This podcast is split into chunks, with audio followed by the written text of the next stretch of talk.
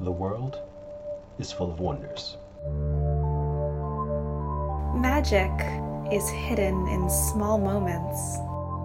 And monsters could be hiding just out of sight. But if you're looking to find them, adventure is waiting to happen. You never know who you'll meet along the way. We are the Storyteller Squad.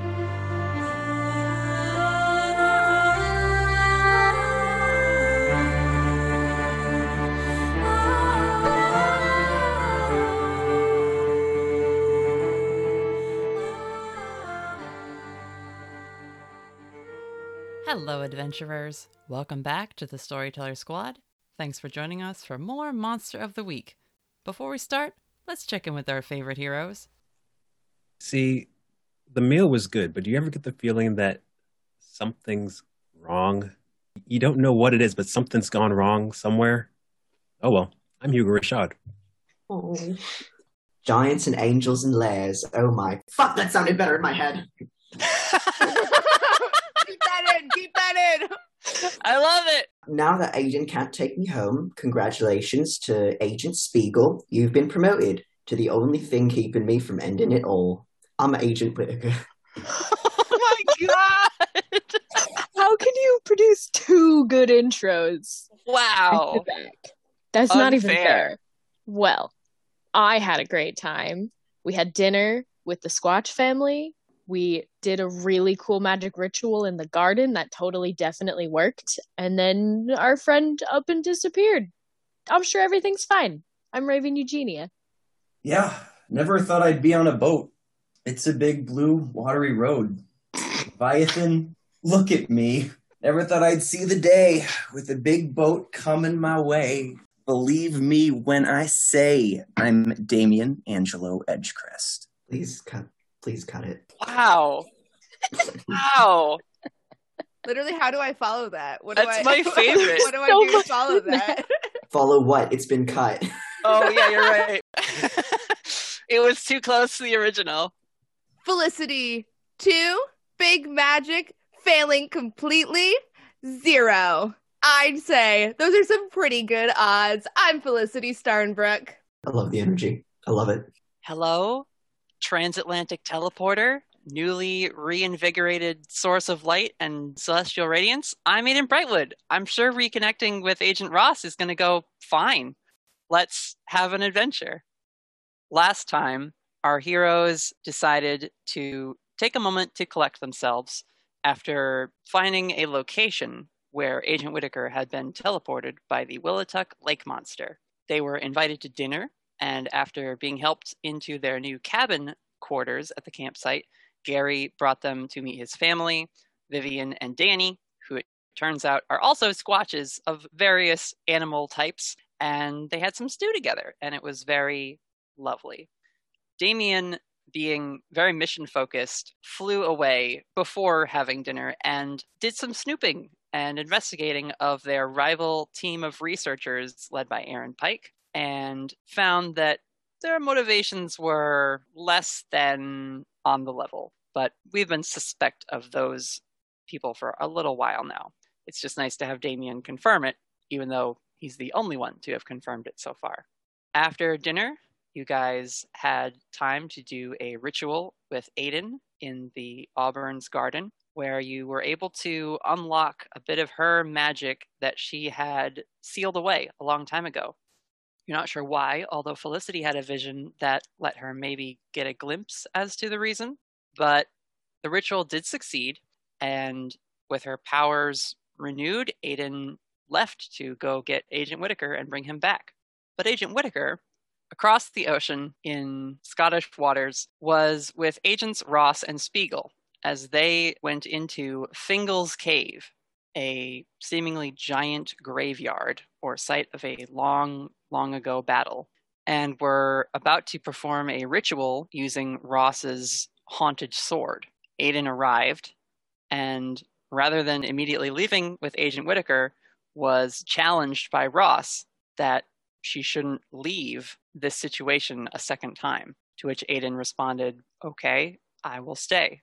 So our team is a little bit split. And Damien, as he finished up his attempts to sabotage the other research team, learned that Alice Ward is now aware, having come into possession of Raven's research notebook on the Willituck monster, that the hunters are privy to what's going on in this Echo Bay marina, and that likely they were deceiving Pike's team originally when they went out to search for the creature the first time. That's where we left off. Let's pick up with Garden Squad. Aidan has disappeared. It's been 20 minutes, and she's not coming back right away. Are we all sitting outside in the garden still, or do you guys think we went back inside? I think we'd sit out there for. I, I'd sit out there for a little bit and try to wait for her to come back. Yeah, maybe maybe like 30 minutes, Yeah. I'd say. After that, we'll call it and go Yeah, inside to wait. It's getting to that time where you would either have to decide like are we just going to sit out here all night waiting for her or are we going to assume something might have happened and go figure out what our next move is. I guess we should clean up. At some point, I assume before we go inside, we probably try texting her or calling her. Who knows what her roaming Mhm. rates are? True. Yeah, we'll we'll shoot Raven will shoot Aidan a text, just being like, "Hey, check in when you can. Wondering when you'll be back, and if you're okay, tell Whittaker we say hi." You send that text. There's no reply immediately. All right. Yeah, she's probably got some weird, you know, her cell phone's probably not gonna work over there. We'll just have to wait. Um, I got it, guys. Hang on one second.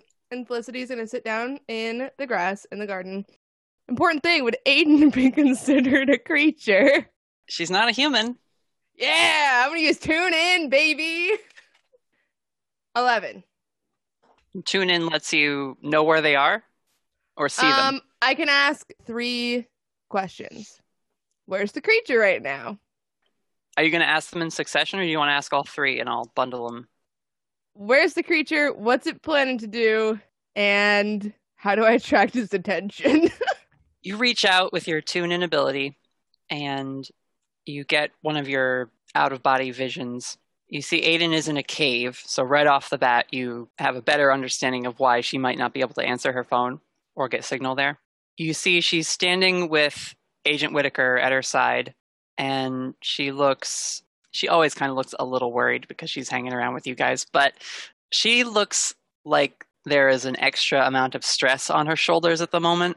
And then your vision sort of jumps a little, and you see her sitting down in front of Agent Ross, who is sitting next to her big sword, which has been slammed into a crack in some stone. The two of them are just sitting there. Ross has her eyes closed, and Aidan is watching this other agent very intently.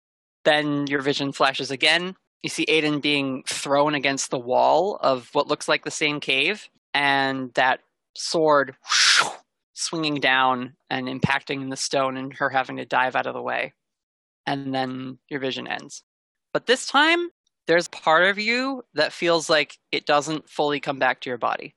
You feel like, for some reason, this one particular use of your, like, I'm going to tap in to find Aidan is now just happening without you having to, like, work at it or connect to your magic. It's not giving you extra visions, it's not showing you much else about where she is or what she's up to, but you just feel this link to her that hasn't ended even though you've stopped using the spell. Guys, I feel a little dizzy, I think. I feel a little. Sorry, enough about me. Aidan and Whittaker are in a cave together. They're with Ross and Spiegel. And something's happening. Something big, man. Ross and Spiegel, the two Eastey agents who Oh, yeah, yeah. They're together. we met and with Whittaker and Aidan. yeah, you know, like you know, like the cowboy man, and then the one that you think is hot. Yes. Yeah, them. How are they? How did they find Whittaker? Okay, well, at least they're not alone. A cave? hmm Jeez. Okay. Yeah, All right. I've just learned to not ask questions anymore. Yeah, I'm reaching that point. Um, how do you know this? What did you just Um, do? With her magic Come powers on, that let her ask a lot of questions. Come on, I Raven. feel like I You feel know like this Raven's never already. around when she does this. I know what she's doing, the player, but I don't think Raven's ever has she ever experienced it. You've definitely noticed that sometimes Felicity will zone out and just be standing there looking at nothing, but then she'll suddenly respond like, "Oh, I just know this thing now." It's Suddenly like- I have information. Yeah, But this Yeah, was um, very pointed, like she sat down and thought about it real hard and then suddenly knew. So I think Raven's like, uh, what? I saw it. I I just saw it. That's all. okay. I'm just, man, that's cool. We'll talk about that later. Okay. what are we gonna do? Well, I made it to bed. Um, getting a bit late out here, and I've got early work tomorrow, so um, I could show you all to your guest rooms if you'd like. There's pajamas laid out in the living room, so help yourselves, and I will drive you all back to camp in the morning when I head down myself. Thank you, Gary. Before you go to bed, do we think someone should check in with Damien? Maybe. Can you just see where he is? I get. Yeah. I guess I could do that again. I don't know how this stuff works. Let me give it a shot. We'll see. All right. Felicity, why don't you do the hunches move this time instead? Because that's another thing you have. Yes, that is one that I have. Um, I'm gonna tell eight. Gary he can go inside, and we'll we'll be inside in just a minute. I, I feel bad that he's staying up so late with us. Yeah, no, he he's excusing himself. He's gonna Okay, good. he's gonna go. What'd you get, Felicity?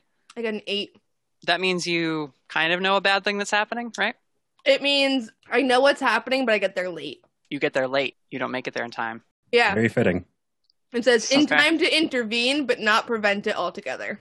Raven, having now made the connection that your friend Felicity can just be clairvoyant, she sits down again and says, All right, I'll look for Damien. And this time, Felicity, you see Damien on the boat. Ship happens with Paul Richards and Alice Ward down on the dock. And Alice has Raven's notebook and is shouting up at Richards, who then is to turn to Damien. I think we'll just pick up the scene there. So Damien, the scientist, Alice Ward, is now in a, a state where she's just like, can't believe that this other group has been working against her efforts to find this creature. She's extremely mad, and Richards tells her, Okay, okay, hang on, Alice, hang on. Listen, buddy, I don't know what sort of group you're with, but you don't have any right being on my boat, so you're gonna have to get out of here. You're absolutely right. That was incredibly rude of me. Hello, my name is Angelo Edgecrest, Private Eye, hired by Raven Eugenia to find her missing friend who's fallen over your boat. So I was just here to ask some questions. I can ask them from the dock, and I just I hope you guys have nothing to hide besides the RPG that Cook has brought on board your boat. Or did he move out all the boxes of stuff? I'm still still unclear on that. And uh, on the dock, could you say that again for me louder? My tape recorder wasn't running. Oh, Damien, you always know how to throw me. Okay, Richards says, Do you have a warrant? I don't know anything about no RPG on my ship. What are you talking Oh. about? I'll I'll step off the boat, and he steps onto the dock, just wearing his flint pea coat. Yeah, you take down the Yeah. little steps that lead there. Alice is like standing there. She's she's like hugging the notebook and looking at you a little suspiciously. She's like, Private Eye, how did he get up here already? The guy fell overboard that morning. I'm a local here. There's no need for warrants. The police aren't involved until people are missing for over 24 hours. So you are totally fine. And honestly, you're probably going to get away with the murder. That's not really what I'm concerned about. I'm mostly interested on, in hold- hold the rocket propelled grenade. We didn't murder anyone. That poor man fell overboard during an orca attack. And Paul, you you agree? Well, yeah, I mean, you can ask the rest of the crew. We all saw the orca coming around. It bumped my boat. I've been trying to patch up the dents it left in it all afternoon. Perfect. Very nice. And I know you don't want me on your boat, but I do recommend checking the lower quarters storage bays for boxes about mm, stretches his arms out, yay big, for your own personal safety, of course. I'm gonna do another check of our supplies. Yeah, that's wild what you just said about that person on our team. Listen, I feel a little responsible for the guy who fell overboard and we weren't able to find him, but you, uh, it's late. Are, are you staying here?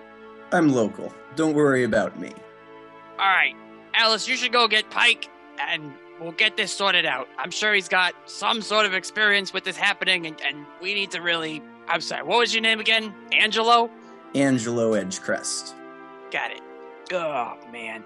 We're sort of on a schedule here, right? Because the lovely young lady, she's got funding, but it only covers us for a few days here. Oh, don't let me slow you down. I mean, I'll step out of your way. I'll just observe the sizes of boxes coming in and out of the boat. I hope you don't mind that. Absolutely. And like I said, I will be looking for what you said that Cook brought on board. I don't know anything about that. I assumed everything they brought on was scientific equipment. Did you check it, Alice? I don't know anything about weapons. I just know that he gave me this notebook and said he found it out by their campsite. Guys, I'm on your team here, okay? I know that you're a nice man who owns a boat, you're a lovely scientist. I'm sure it's not your RPG. It's much more likely that the two more worldly members uh, with a spotted history of missing civilians is more likely the people to bring such necessities on board. So I want to make sure that your names are cleared, especially for the feds get here, you know. Alice now looks extremely worried, and Richards, he's putting on a, a tough act. But when you say before the feds get here, he then starts to get a little shifty, and he's like, "Right, uh, so in the morning, we can talk some more after I've done a thorough check and rundown of what is aboard my boat." Absolutely. Felicity, your vision ended just by seeing Damien interacting with Alice and Richards. You didn't hear any of the words that were said, but you could see clearly Alice waving Raven's notebook around. Uh-huh. So that's the that's the bad thing that you know is happening. Raven? Yeah. Did you see Damien? Yes, he's fine. Things that are not fine, they have your notebook. What? I don't know how they got Oh. it, but It was it was with my stuff in the cabin. I thought that was locked when we left. I mean, I didn't lock it. Did you lock it? Am I allowed to say like yes, we definitely locked it? That seems like a thing we would do. If you would have done it, you can certainly say that the door was locked. Yeah. Yeah, if there's locks on, we definitely would have locked it. We are Gary did give you a Oh. key, so Yeah. Oh god, we definitely locked it then. We are a band of misfits with magic. There's no way we left our cabin unlocked.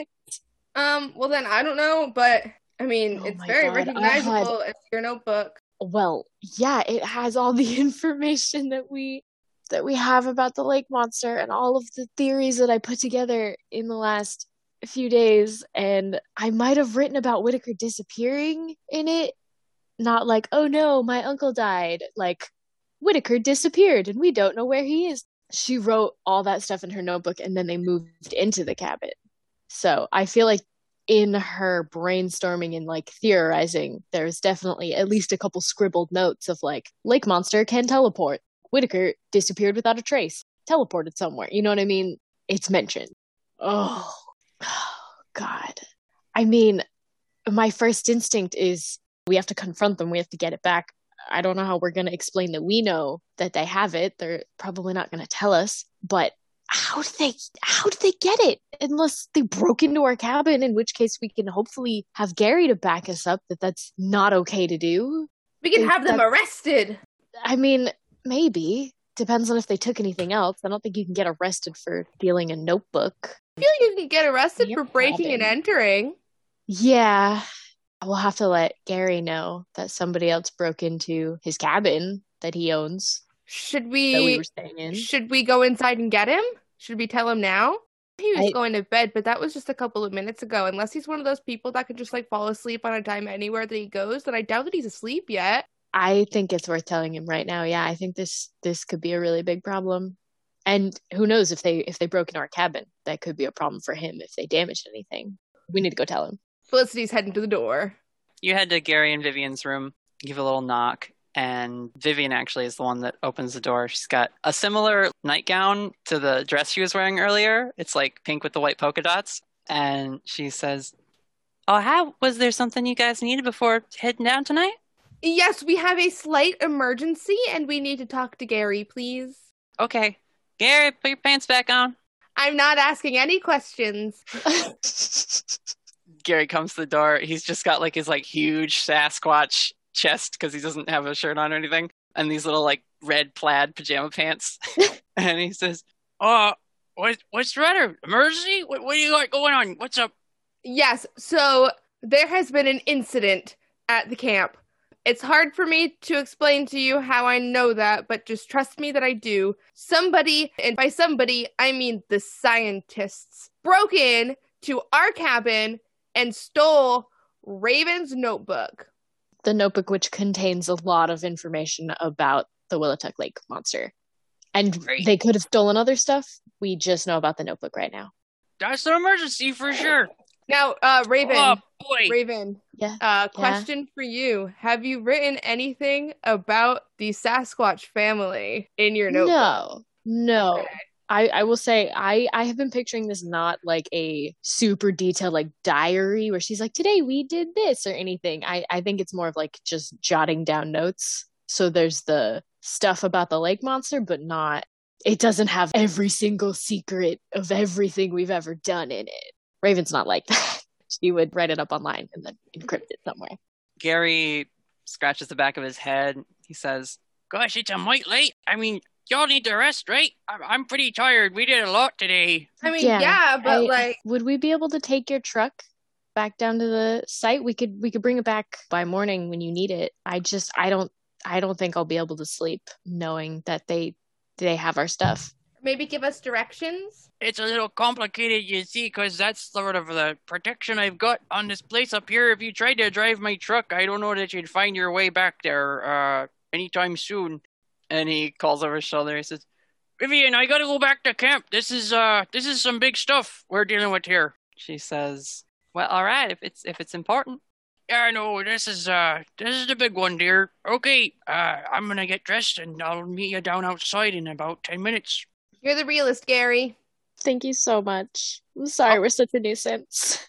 Oh, please, you're doing me a favor catching these crooks here. So that's that's good. It's just it's a lot all in one day. Here we go. And he closes the door. Here we go. Hugo, how are you feeling about this plan to just rush back? Oh yeah, Hugo, what's up? Hugo's already sitting in the truck bed. He's actually been, he's actually been sitting there during the entire time, waiting to see how they would handle things. Complete faith in us that we would end up going back to camp. Delightful. God, imagine if Felicity and I decided to not tell Gary and sleep on it, and Hugo just sits in the back of the truck for a little while. Oh, he would have just slept there. Oh. I keep thinking that we need to like tell more people, but Whittaker and Aidan are on the other side of the world, and Damien is still back at the camp, so it's just the three of us. hmm I guess we'll just uh, get our stuff ready and go. You collect your things, go to head out. Hugo, you hear from outside the truck bed, Mr. Hugo, Mr. Hugo, I, I heard some people talking outside my parents' room, so I came down to see what was going on. It sounds like you're leaving. Yeah, not sure when we'll be coming back. You will come back though, right? We'll try. I suppose you have lots of hero stuff to do. It is a busy job. But hey, I have you as a sidekick, so it's worth it. when I grow up, I will be a hero just like you, Mr. Hugo. Nah, mm-mm. You'll be a hero better than me. Promise? All right. Well, I am pretty tired, so I'm gonna go back to bed. Have a good night. You hear scampering away. Oh, and a few minutes later, Gary, Raven, and Felicity come out of the house, and he hops in the cab. Says, uh, "No rest for the weary, hey there, Hugo." Starts up the truck. Gary, I hate to do this to you, but I will not be joining you in the front. I feel like we have some important things to discuss in the back. Oh, please, if you gotta get a plan sorted, then I'm fine to just, you know, I'll put on the radio or something. Keeps me focused. Okay. So she's gonna go sit in the back with everybody else. Gary takes off. You guys head back down the trail. I will say that just for flavor, when you are driving back, you don't recognize any of the landmarks that you saw coming in. It is dark, so it's hard to see them, but like even with the headlights of the truck, it's like you're coming down a completely different trail than you did to get up here. Oh, Nice. Love that. So what do you guys talk about in the truck bed? I'm gonna give Damien a call. Okay. Damien, how do you resolve the confrontation with Alice and Paul on the docks? Damien is going to remain at the edge of the docks and just double check with Ward. Where did you say you got that notebook from? I love the cover on it. It just doesn't seem like your style. She is holding it pressed up against her chest, and she says, I don't know how you would tell that from just looking at me, but Oh, you were shouting about how you found stuff. Right. Yeah, uh, Cook, the guy we're working with, he said he found this and thought I should look at it. Thank you. Yeah, I I think it's the two of them. The two of you seem so lovely and polite. I'm sorry to barge in here so late, but when you get the call, you've got to get going on it. So I'll just wait at the edge of the dock and keep an eye on things. Uh, don't mind me, and if there's anything I can do to stay out of your way, let me know. And I will she- have questions for Cook. I just don't want to leave the last known site of the rocket launcher. Yeah. You know, I'm going to go look on the boat also and see what I can find. Maybe you just want to wait here. Oh, of course, of course. And yeah, if you find it, you can just chuck it overboard. I'm not here to bust people. I'm here to keep people safe. She goes up on the boat with Richards. So then Felicity's going to call you, I guess. Hello, this is Angelo Edgecrest, Private Eye. How can I help you? Oh, okay. So that's what's going on here. Hang on, Angelo. I'm gonna put you on speakerphone real quick, okay? Perfect. Yeah, is is that Raven there? Oh yes, Raven. Raven is here. Raven, so I know you hired me to work this case, and so far they haven't revealed any evidence of murder. But it does look like they, and by they I mean Cook, snuck into the cabin and grabbed one of your notebooks and has given it to Alice. I've currently got Alice and Paul on the boat, double checking to make sure that the RPG isn't there. So I'm mostly stalling for time and hoping they talk a lot and say things into my tape recorder. Wow. How was dinner? It was great. You've been productive. So you told them I hired you for the the death of my uncle Whittaker? Yeah, I didn't give too many details about myself or your situation because I wasn't too positive what you were talking about on the boat. Good, good. Uh, Felicity did her, uh, you know, think really hard about someone to know exactly what they're doing things. So we knew about the notebook just now, but we had no idea that Cook was the one who went and stole it. We're actually in Gary's truck right now, heading back to the camp. So Yeah, you you should tell him that the person who hired you is uh, heading down there. No, don't tell them that. They don't need to know we're on our way so they can hide the evidence. Oh, It'd be great if we could just catch them with my Yeah. stuff. And we have Gary with us, so if they did any damage to the cabin breaking in, he'll at least be able to do something about it. We're really winging it right now. No Oh, also, worries. anyway- Aidan disappeared. She's with Whittaker. okay. Let's we not make a habit of disappearing. And I like the idea of having the three of you as a secret surprise play. Yeah, I think we should keep us coming back a surprise for now. You just keep doing what you're doing, Damien. You're doing a great job. Aw, thank you. And Raven, I did want to say that I really appreciated when Aidan was doing her big magic plan and wasn't going to include me. You made the comment that you wanted to try to include me on things, and I really appreciate that. Oh, well, you're a valued member of our team, Damien. I know you do that's things- so weird to hear. A little bit differently, but I'm glad to have you on. Yeah, this whole team thing is really cool. People should do this more often. Hey, Gary. Gary. Ga- Gary. Hey, Gary. What, what is it? Uh, when will we get there? Oh, it's about a 30 minute drive, like- just like last time. We're approximately four minutes in. yeah. Okay, thank you, Gary. Okay. So we'll be there in about 30 minutes, Mr. Private Eye. Okay, I'm not gonna lie, I pulled that out of my ass. So stalling for another 26 minutes is gonna be rough, but we'll see how Well- it goes. See if you can stall by, you know, just keep an eye on things. You don't need to talk to them for the next 30 minutes. Just kind of just kind of hover and hang out. We'll be there soon. Sounds good. Come up with some interrogation questions to ask them so they don't leave. I'll just keep bugging them. Yeah, that's what Private Eyes do, right? Sure. Yeah, I've really only seen them in movies, so I Same. am really, really winging this. I know absolutely nothing about their job. Well, All right. seems like you've convinced them so far. We'll be there to back you up real, real soon. Drive safe. Okay, bye. I love you. Oh, I love you too. Can we just acknowledge how Maddie yelled Gary's name like four times and then I watched Natalie's face go from "Wow, this is fun to watch" to "Oh God, I'm Gary." no, it was because I it was because I was muted. I responded the first time, but then it didn't go through, and I was like, ah, damn it. That was even better. That was even better. I didn't I see your mouth move too. at all. You just looked so amused to be like following along with the conversation, and then it was like instant panic.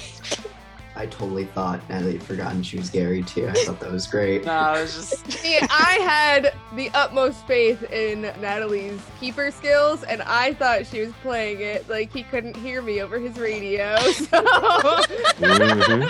I'm like, Um, truck's loud, radio's loud. It's gonna take me a couple of times.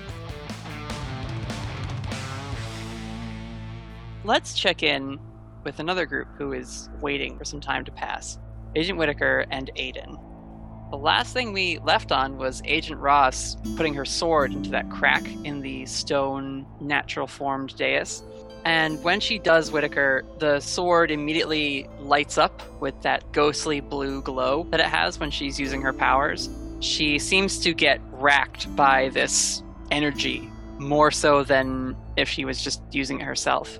Pretty quickly after it's happened, she lets go of the sword and collapses onto the stone. Whittaker runs forward. Is everything all right? What happened? Max stops you before you can take too many steps up the dais, and he says, uh, That's normal. If you try and go in there right now, there's like a barrier or something. Aidan, not listening to him and him only having enough time to stop you, goes up and just puts her hand against this ghostly veil that starts to swirl around Ross and the sword. He's right. And she can't get in close to Ross to like help her sit up or anything. What's going on exactly? How much do you know? Well, She doesn't really share all the specifics with me, but from what I can tell, she's talking to whatever's in that sword right now. This is how they can communicate in a way that's a little more clear and direct than whatever other stuff is going on between them. So we just wait and guard the place then? Yeah, that's usually what I do. Gotta have my partner's back. Fair enough. You ever been to Edinburgh before? Uh, remind me, is Edinburgh famous for anything? It's in Scotland. It's got great clubs, great architecture. It's the city that's like built on top of the older city. So there's a lot of like underground vaults and stuff that have all been converted into clubs. Spiegel says, uh, We passed through one time. We were in the country, but didn't spend a lot of time there. Why? Just thought I'd ask. It's around the corner. Yeah, no, we don't do a lot of sightseeing here. I, t- I take it you guys don't take up many of those vacation days for vacation, huh? That generally is not how it's been. Yeah, that's fair. Whittaker, I need you to read a bad situation, Lonnie. I would love to read a bad situation. Uh, it's a nine. Oh, I can roll plus cool instead of plus sharp. Would have been a ten. Lovely. Yeah, I got got a ten. Are there any dangers? Lonnie has not noticed. Not so much a danger, but you see Aidan has backed away from the steps of the dais, and that blue mist that's swirling around Ross and the sword has started to come into focus, is the best way I can describe it. Where rather than just this blue fog and swirling motes of light, they now start to take on the form of figures moving and walking and interacting. And you see this figure of a tall woman in leathers and furs, and she has the same sword on her back. And she's walking down a trail in the woods. You see her interacting with other people in similar garb, and you realize that these projections are thoughts and experiences that this ghost is sharing with Ross. Next question. Hard to say. I'm not really sure. Uh, okay, you you I'd save the questions if you want to for another, like for later on. I'll. I think I'll ask one. Not that I'm going to act on it, but just in case. What's what's the best way in? If we needed to pull Ross out of there for any reason, what would be Hmm. the best way in, Uh, if any? yeah, you are honestly not sure. You could just try to keep forcing it. Aidan's here, so maybe she could use magic or something to get you in to get Ross out. She's pretty resilient when it comes to taking damage and that sort of thing. So you figure like, well, maybe we could just get her to like rush in, grab her, and get out before the force field like really affected her or something. But yeah, physically, if you go up and touch the barrier, it doesn't feel like there's any way to get past it. All right, yeah, it's just like solid. It doesn't shock shock you when you touch it. It, it's like not that. painful to like press against it. It feels a little cold to the touch, but other than that, it's just like a very strong wind or magnetic force that's like keeping you from approaching her. Gotcha. You could you could maybe make the assumption that the best way to keep her or the best way to get past it would be to try and somehow get Ross to stop the communion that she's going through. Yeah, that would make sense. Yeah, and I guess I'll just save the last one for when things change or something like that. Whittaker's just gonna walk around the dais. after she realizes that it's not more danger coming from this haze, Aidan has stepped back up onto the closest step she can to where Ross is laying, and just as her hand sort of resting on the barrier as the images float by and pass in front of her. Uh, I guess just wait, watch what's happening. Yeah, you guys just have to wait, see what changes.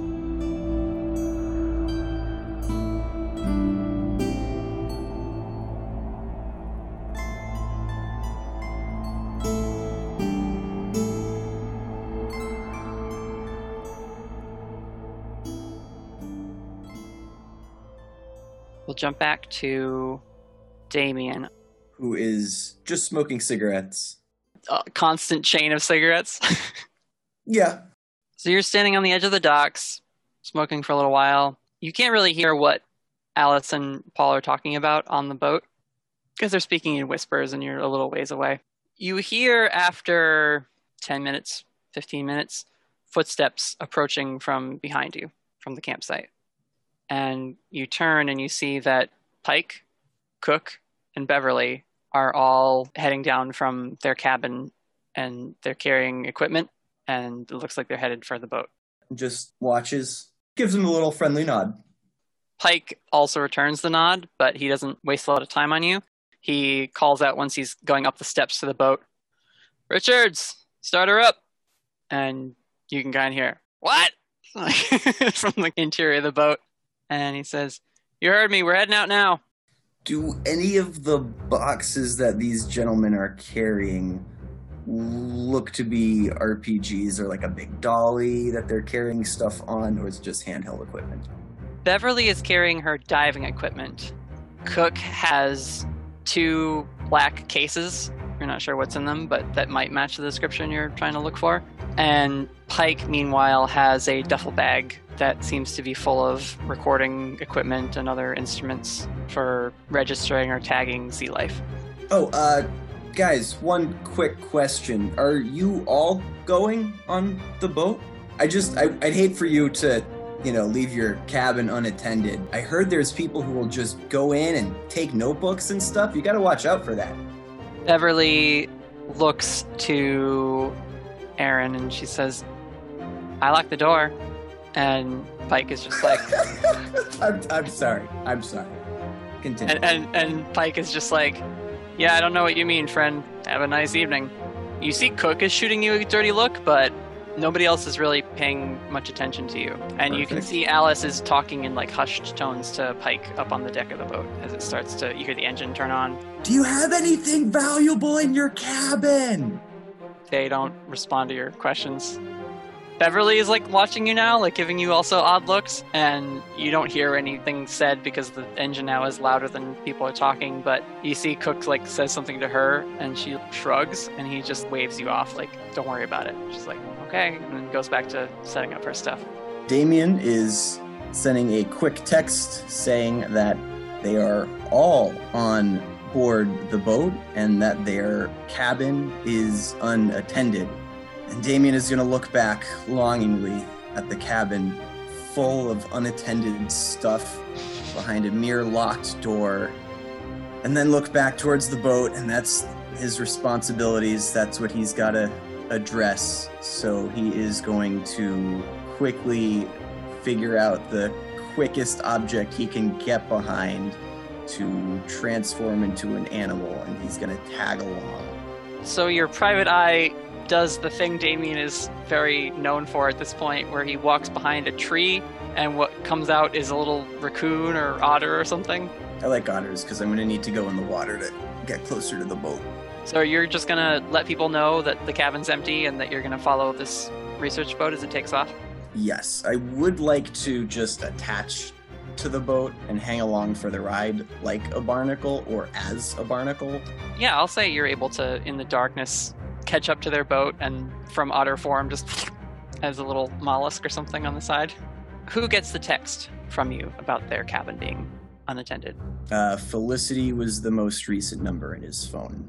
So, Felicity, Damien lets you know that the boat is leaving, either having been tipped off or just from Alice having the notebook. They are now keen to get out there and find this creature before anyone else can have the chance to. Uh, guys, they're leaving. Leaving where? Like on the boat. All of them? Yes. They're all getting on the boat, leaving their cabin empty. Do you think Gary would have a problem with us breaking into their cabin? Gary! Yeah! Hey, um, Maybe we shouldn't tell him if we're gonna do that. I love you. You know, plausible deniability. We don't want to get him in trouble. he, he just says, Thanks! I think you're nice! Gary is the best. Ah, thanks, thanks, thanks, Gary. Okay! Honestly, At least Gary we're is keeping him Sasquatch, and he's a little weirded out by you guys at this point. Man. yeah, but per Felicity's hunches roll, you guys are going to show up too late to stop the problem. So, That's fine. We'll figure When- something out. yeah, I love this. This helps set up further problems. Yep, good. Day. you pull up in Gary's car about 20 minutes later. Damien, you're on the boat, so we'll get a scene with you in a little bit. What is the first thing our trio does once they're back at Echo Bay camp? Raven wants to check on our cabin. I don't know what everyone else wants to do if they want to come with me, but she's making a beeline for what do we call it? The Cougar Cabin? Is that Cougar which Cabin. one we're in? Mhm. Yeah, he's heading straight for Cougar Cabin. You head there. The door is locked. okay, interesting. Can she do just like a quick walk around to see if any windows are broken or like open, or just like a super quick walk around the building, see if anything's weird? You're checking from the outside of the building first. Yeah.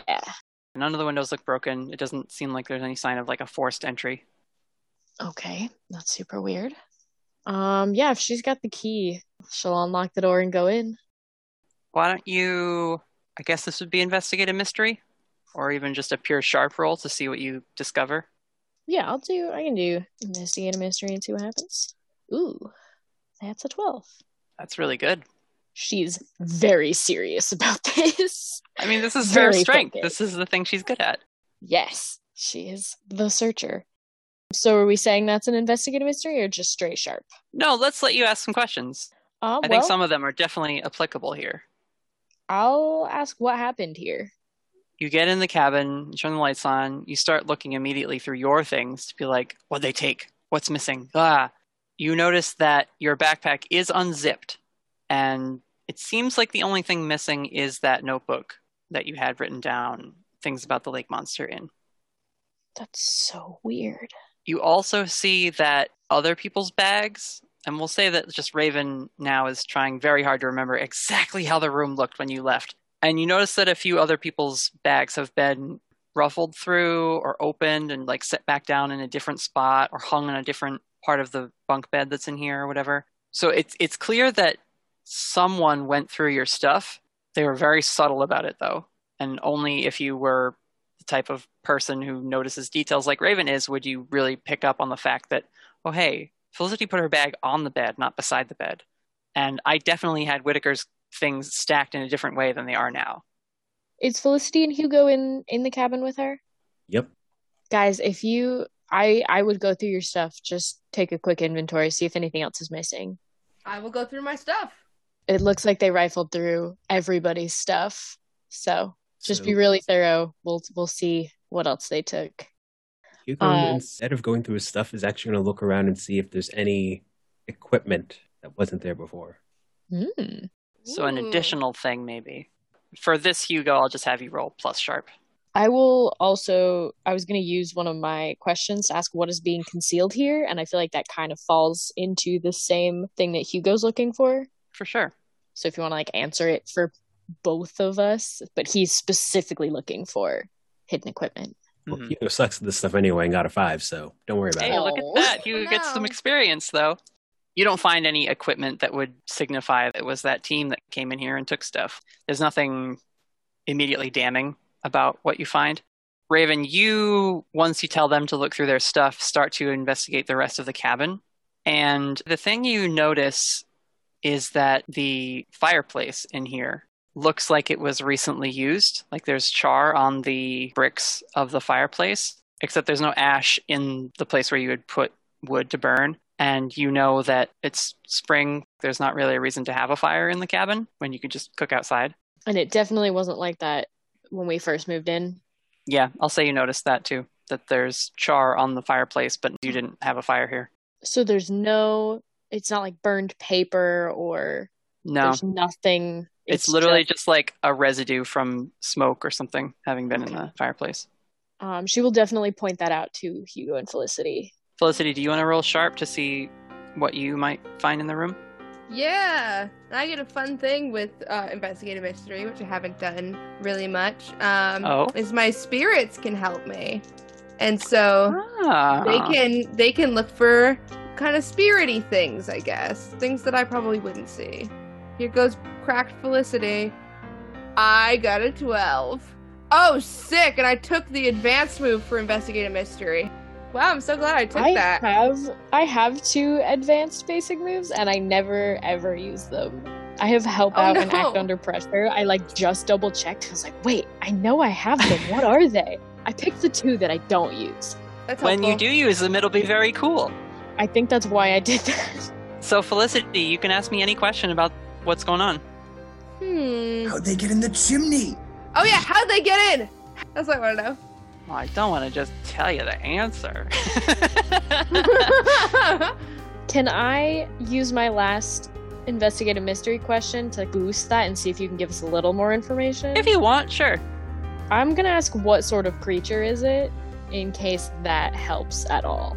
Maybe if we brainstorm together while staring at the fireplace. By spending that question, you're also sharing everything you've picked up with everyone in the group. So, Felicity, your spirits are helping you, and Ghosty and Tom don't actually help you find anything. It's how they're acting that lets you put together that something is off about this. The door wasn't unlocked or jammed or kicked in or anything, so there wasn't, like I said, forced entry in here. But Raven points out the smoke around the chimney, the fact that whoever did this was pretty professional about it, and Ghosty and Tom are acting like they're scared of something. Like this place is creeping them out now, and it wasn't before. And Hugo, you remember the story that Aranya Kabe gave you for dealing with him earlier. Oh no. Do you no. guys think you can put it all together now? oh no. Can you remind us what that story Oh, was? Because no. I am blanking. I could have sworn that that involved lots and lots of blood. Hmm. How am I not remembering this? That story did, but it also Oops. involved smoke. Yeah, wasn't it like the smoke creature that like came into the Eastey agency? Wasn't that it? Hugo, you recall the story that Kabe gave you of Flint. The room filled with smoke, and he came through and. Hmm. Yeah, where Flint Mm. was in holding by the Eastey Agency, but something made of smoke came in and killed him before he could answer any questions about Yeah. what was going on. Oh my god. Alright, I kind of got it. I was getting there. Oh So- my god. I realized I never actually shared that with everyone. So Hugo's going to share that information with everyone because Shit. Okay. So not only do you guys find out that probably some sort of strange smoke monster came in and took the stuff, but also that Hugo had a vision where he was dealing with Dr. Kabe again, and also that this thing is very dangerous and is the person that killed Flint, because Damien had told you before that Flint was dead and that King Octopus had his head. Oh my god. so either one of them is that person, or they are somehow entangled in whatever less than savory web is woven. Yeah, so e- either I, I if we had to pick someone, I bet it's Cook. Damien said that that's who found my notebook, or they're like working for probably this smoke entity. Hmm. How do we fight a cloud of smoke? Oh, we don't. That's not our problem right now. Oh, It's a little bit our just sits on problem. It floor. broke into our house. We'll deal with that. Ivan later. just sits down in the middle Is of it- the floor. Is it working with them? Is it? Are they? Ah! Let's cut away while you guys reel with the implications of this revelation. collective screaming?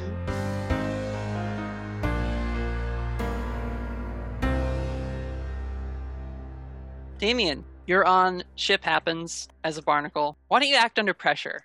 Damien is going to turn into a starfish once he remembers that starfish exist and that they're cool, fun shapes. Uh, but then he rolls a five, so that is a fail.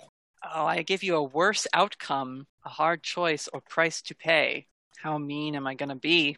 Do you have any harm right now, Damien? That depends on how much Hugo did. If Hugo just removed the unstable, then I have four harm. If Hugo also did healing, then I have less than that done to me. I'm pretty sure I said he healed you for two, which would have stabilized you. Okay, so I have two harm done to me out of seven. I'm gonna get smacked by waves. Or someone littered, and I get stuck with one of those six pack plastic rings. On a miss, whatever the pressure has overwhelmed the hunter. Interesting. Damien, remember when you were saying you had to really be responsible? You don't want to be responsible. You've been responsible all night, and now you know that your friends are teaming up to go look in a cabin full of unattended stuff. And Pike's team, while you are working against them, are also teaming up. And Felicity and Raven told you you are a valued member of the team. And God, you want to be on a team right now, and you can't be a team by yourself. So you unstarfish, turn into a seagull, and fly back to everyone else because your envious nature takes over. I love it. I just almost want to burn the luck point to stay on the boat. That's very fair. I would not object to that. Yeah, he's got to sink the boat. It's too important. Okay. Luck over experience. Ugh. override that. Damien spends luck, and through some evolution in your psyche and personality, you push away that envious feeling and you say, I am part of the team. They told me I was, and I wasn't even with them at the time. That means I can stay here and still be part of the team and do my job. He's aligned his evil chakras. He's no longer stuck on envy. He has wrath and pride and sloth and gluttony and lust. It's he's the whole evil kit and caboodle now. Everything's lining up. Yeah. Well, great. Then I will change the scene that was going to happen by acting under pressure well.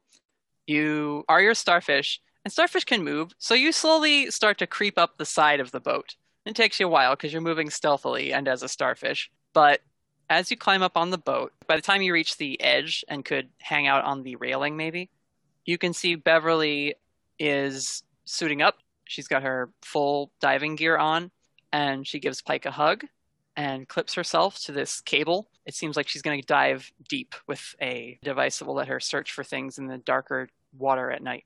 Alice is over by the sonar station and she has quick access to the periscope as well. Cook seems to just be hanging out topside. He's got a pair of binoculars around his neck, but he's not doing much. Pike pats Beverly's shoulder, and Richards has the boat idling now to stay in one spot and let her do a dive while they start scanning for the sea creature. So Turner is the diver, and who did she hug before she jumped under? Pike. Pike. Okay. Just notes for the ships. Oh, they're definitely an item. It's not a secret that they are dating. Once she goes under, she has scuba diving equipment that she's using to breathe and a line tied to the boat for the purposes of not losing sight of where she is. The line is just a cable that is going to be able to pull her back if they need to. Perfect. And it's a pretty thick cable. I would like- need large bolt cutters. You need as bolt cutters or something, Small, yeah. sm- a small handhold thing wouldn't do it. Okay, Mhm. that's fine. Yeah, so you are up there on the deck. Do you stay subtle and casual for a little bit? Uh, he's going to attach himself to the line and go down underwater with the diver. Oh, like ride the line down, you mean? Yes. You get on the line, and as she dives deeper and deeper, you are brought under the water. Uh, that's really that scene. Let's jump back to our people in the cabin. Have you guys had enough time to absorb what's going on, or come up with a plan on what to do next? Yes, I would like to break the game again. All right, I figured. I was just giving you a little rest from uh, the game breaking because she's never seen this creature before. She's gonna go up and touch a little bit of the soot that's left over in the chimney to try to connect herself with it a little bit more. And she's gonna sit down in front of the fireplace and find it, hopefully. This is tune in again. yes. I got a nine. So where is this creature right now? Tune in. Gonna wish we didn't know. Yep, Yeah, it's gonna be like it's right behind you. Spend one hold to ask a question. Okay. Felicity does her thing. She sits there hunched over in front of the fireplace, rubbing the soot between her thumb and pointer finger, and you get a vision, and all you see right now is darkness. Just absolutely pitch black darkness. And you think, "Oh, maybe the magic didn't work. Normally I see something. What you then see after a minute of like, maybe if I just wait, maybe if I'm patient, maybe it's like having a slow time or whatever, you see a line of light appear and you hear clips being flipped. And that line of light expands into a night sky and a flashlight being pointed down. And you hear, Time to go. And as the flashlight moves away from the figure holding it, you can see that it's Cook. Ah, I knew it. and this smoke being is pouring out of a case on the deck of ship happens I And- knew it. for the purposes of exposition felicity i will say your vision is able to latch on you're pushing yourself pushing yourself are you willing to take a harm to keep watching Uh, let me check. I don't think I have any harm right now. Um, so yes, definitely. okay your vision expands so that it's not just the perspective of the smoke creature but you see cook pulls a gun out of his coat and points it at pike who just has time to turn and be like what? Bang! Cook shoots pike who doubles over and then falls onto the deck of the ship. Alice screams and cook points his gun at her and he says don't move lady. Just keep looking for that fish. And she's just like richards comes up on the deck and he says what the hell's going whoa! Cook what are you get back in there and drive the boat okay man listen i'm just the driver i don't want to have any trouble here whatever's going on get in the wheelhouse okay okay okay you see he does grab pike and so richards pulls pike into the wheelhouse cook then turns to this creature and he says, Go tell the king. I'll have the creature soon. And the smoke creature fully forms on the deck of the boat. It is that person wearing the biker helmet and the black jacket, but they are a full ghostly centaur made of smoke. And they rear back and then leap off the deck of the boat and just start running across the surface of the water like a fog cloud. Cook goes over, he pulls out some heavy duty clippers and and cuts the line on Beverly. Your vision oh. ends. What? Oh my god. was Felicity telling us like play by play what she was seeing, or does she now have to explain everything she just saw? she can just share it all with you. I don't there's no like reason to have to re-describe everything I just said. No, I know. I'm just wondering if we were reacting to all of it with her, or if we have to wait for Felicity to like calm down before she can tell us what Ah. she saw. I think it's sort of an out of body thing, so yeah, she can't react when she's having these visions. It sort of freezes her in the moment. Oh boy. So yeah. Uh, what? What? What? that was so much. Oh my god. Okay. Um I told you it was going to be a heavy session. Oh my god. And okay, so we know did Damien texted Felicity and said that he was going with them? So we just we know all of that happened just now because Felicity saw it all happen. And do we know that Damien is with them somehow on the boat? You know that Damien followed them and went with them. Oh I'm my Raven. God. I don't know, man. I feel like this is kind of above our pay grade. Yeah. Yeah, Well, a little this bit. is this is exactly at your pay grade. This Oh, does is- not feel like. I, am I even getting paid? That's my question here. Well, Felicity, I'm an intern. I'm pretty sure it's unpaid. I don't think Damien's paying you under his agency he just made up. Welcome to what we do. Uh, okay. Have we heard from Aidan or Whittaker? Nope. Okay. So it's just the three of us, kind of the four of us, but Damien's on the boat and we can't contact him because he's probably, you know, a sea creature. Oh god, what are we gonna do? What are you gonna do? You have to do something.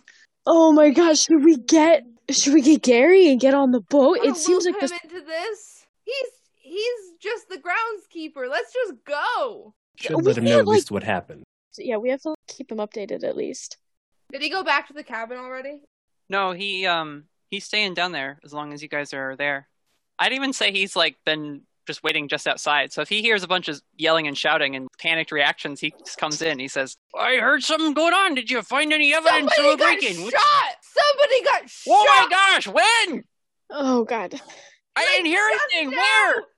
It was on the the boat. The scientists are crazy. We gotta go. Oh, you, you want to follow him? I mean, Uh, we yeah, gotta Our friend is on there.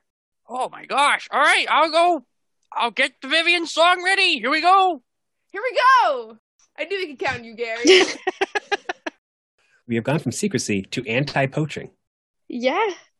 Oh man, I'm just like going Um, through I- all my stuff of like, is there anything I can bring with me that would be helpful? Is there anything in my skills that will be helpful right now? I know it's not gonna work, but I'm gonna try calling Whittaker again. All right, it doesn't work. Yeah, I figured. Worth Um, a shot. Raven's gonna send another text to Aidan, just like a really quick like SOS, we need you back here as soon as possible. Please. Okay.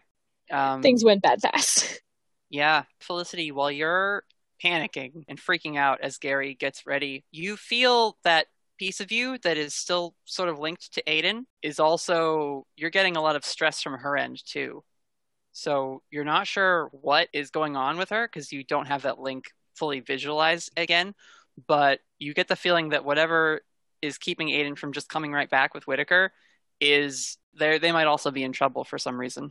And you remember the last part of your vision where she was dodging that big sword being thrown around. This is bad, guys. This is all bad. As an aside, don't give up hope. You guys are very powerful hunters. No, I know. We're not giving up, we're just at a loss. just Felicity as a character. She's like, well, this is more than we've dealt with before. Uh, are they are they on the boat now? Are they heading to the boat? I was just about to ask, is Hugo coming with us on the boat? Hugo? This one, yeah, Okay. Woo! Hugo party! Okay. probably going to be needed. So Felicity is afraid, and so before she gets on the boat and loses her cell phone signal, she's gonna text her mom that she loves her, just in case. Oh god. As Felicity hits send, we are going to jump over to Whittaker and Aidan in Borden's ahead. tomb, the giant graveyard. I totally forgot. Like I had questions for Aidan when she showed up. Fucking asking about been to Edinburgh. What the fuck?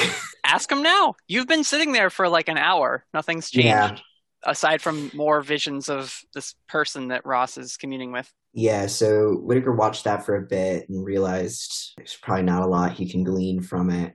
And he goes over and he sort of sits down next to Aidan. I um, I, I don't mean to pry, but um, I really do want to understand as much as I can about what's happening here. From what Spiegel and Ross have told me, they decided to go here immediately after the attack on the Eastey agency with the radio ghost, and it had something to do with you. What happened? I know we left you all in kind of a sorry state with all of those ghost hands and whatever, and Ross was talking about remembering things. And do you do you know what what went down? What might have caused Ross to go all the way across the world to see or to understand what she saw? Aidan still has her hand pressed up against the barrier. And now that you're sitting next to her, you can see she's had her golden aura just pressing against the barrier this entire time. She pulls it away for a second and sits down next to you.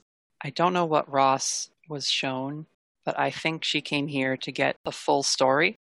It's something I didn't think I would have to share. It's a very painful part of my past. And before she can say much more, the aura pulses once, and a lot of the images fade and they all coalesce to this one vision now. And Aidan's eyes go wide and she kind of just like nudges you and points. And get ready for some fucking exposition, y'all. My notes are ready. You see that same woman in the leather and fur getup. She has azure war paint on her face. She's very tall and she has the massive sword. But in this memory, she's not just standing around or interacting with people. She is in battle. She's wielding this sword, and you've always seen Ross move this thing telekinetically because it seems like it would be too big for any normal person to wield.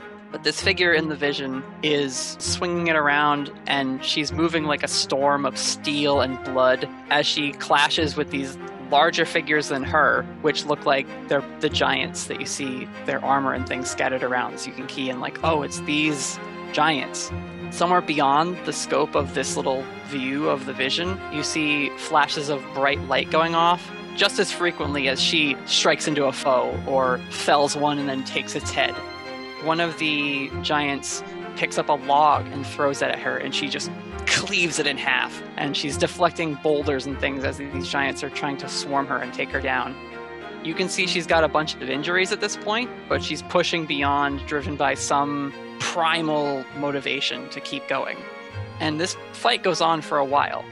And eventually, all the giants around her are fallen and apparently slain. She puts the sword in the ground next to one of these corpses and takes a minute to just breathe and pause. And she puts a hand to her mouth, and you can see she's calling to someone. You don't hear the voice, it's all just visual.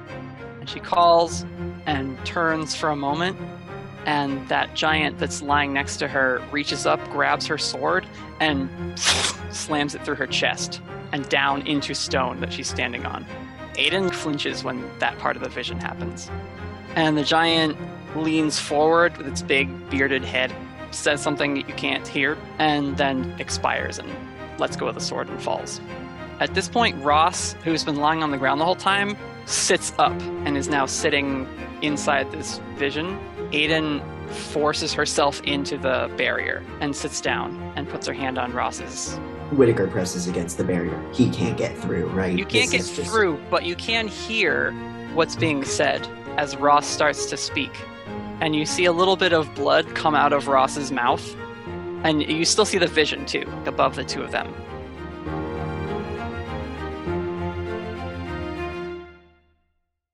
Hello, adventurers. I hope you're enjoying the episode so far. This one's full of so many twists and reveals, and we're only to the halfway mark as it is. That being said, I thought it would be important to mention two things during this break. First, if you're loving this story and all the adventure and mystery we explore each week, then please share the podcast with your friends. Word of mouth is still the best way for us to pick up new listeners, and it's the best way for you to have a friend who will freak out with you over the episodes each week. And just because we play very well to a nerdy, fantasy loving, queer positive audience, that doesn't mean your straight cousin Dave, who's a geeky fan of fitness, wouldn't enjoy the story too. I see all you straight adventurers out there. We appreciate you. And secondly, with all that in mind, the cast and I would like to ask our lovely listeners that you please be mindful of not spoiling anything. For new listeners, or folks who might be listening to the episodes a little slower than you.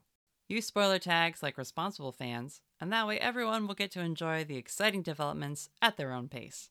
Take care, adventurers. And spoiler alert in the second half of this episode, things get wild. That warrior is now staring at her own blade, unable to fall because her body is literally supported by this big blade shoved into the stone through her. And this source of light rockets down in the vision and surrounds this warrior so brightly now that you can't see what that figure and this source of light are doing. But you see Aidan squeezing Ross's hand, and she starts to cry. And their voices start to take on this feeling like they're reliving what happened. And you just hear Aidan say, Freya, oh my god, no. And Ross coughs. More of this ghostly blood is coming out of her mouth. And now Ross starts to speak. Get out of here. You have to save her. And she's also starting to cry, and it's like messing up the black makeup she's always wearing. Freya, let me heal this, and then we'll. Don't! You need to save your strength. Aidan, please go get her. And Aidan, quiet tears run down her face. I'm so sorry. And she actually leans forward and kisses Ross's forehead. I love you. Hear Ross. I know. Go. And in the vision, you see that light. It rises just as quickly as it came, and that warrior is gone. And all you see is the sword left in the stone, and the swirling barrier dissipates. And Mac runs up and stands behind Ross to like support her as she goes to lean back. And Aidan is just sitting there. She puts her head in her hand and doesn't say anything. There's like a silence now, Whittaker, as you just see what's going on. I, I don't think he does anything. I think he kind of, I think he understands. Like he's starting to sort of get the picture, and I mean, he's not, he's not to say anything. In fact, he, he probably takes a couple steps back. Yeah, this is this is something for them. So this quiet moment is there, and you see Mac is checking Ross's pulse. He's doing field medical stuff the way you might if you someone had been injured. He's like, "Come on, Hilary, come on, hey, come on, baby, let go." And she eventually comes to, and is just like, "I'm I'm back, I'm back." Oh God. And she sees Aidan sitting across from her, and she just like flinches at Aidan being right there. She says, "So, that's how it is." And Aidan just wipes her face. She says, Hilary, I don't know what happened to you, but I'm very sorry that you got. And Ross cuts her off. No, no, no, no. No. Enough of that. What have you been doing with her? And Aidan is just like, I'm trying not to overstep. And Ross pushes Mac away. What do you mean? You can't. Listen, you don't know me. I don't know you. Well, I know more now. Wow. Wow. Mac, get the boat ready. We're going back. And Aidan now stands up and she's like, please, you have shut up. And she goes and takes the sword out of the stone, and you see she starts to glow again. And she's like, we gotta stop her. And Aidan flares gold. Hilary, you're not thinking, and you haven't seen it all.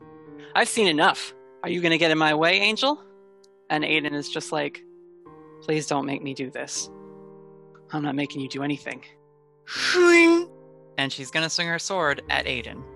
Oh my god, I'm, I'm I mean, I'm a little far away, but I'm gonna try and jump in, either to push Aidan out of the way or to fucking take the blow or some shit. All right. Whittaker's jumping in. Do you think this is a act under pressure or help out or protect someone role? I mean, this is pretty definitely a protect someone, even though that's not really my greatest skill, I don't think. Uh, let's protect someone. That's tough, ain't it? Mhm. It's an eight. See, I thought I understood what was going on, and then things escalated. You protect them okay, but you'll suffer some or all of the harm they were going to get. That's okay. It's not great. I'll say you split it this time. Whittaker's Uh, got it's not as bad as it looks. And a death wish. He'll be fine. So, Ross goes to swing her sword. Are you pushing Aidan out of the way?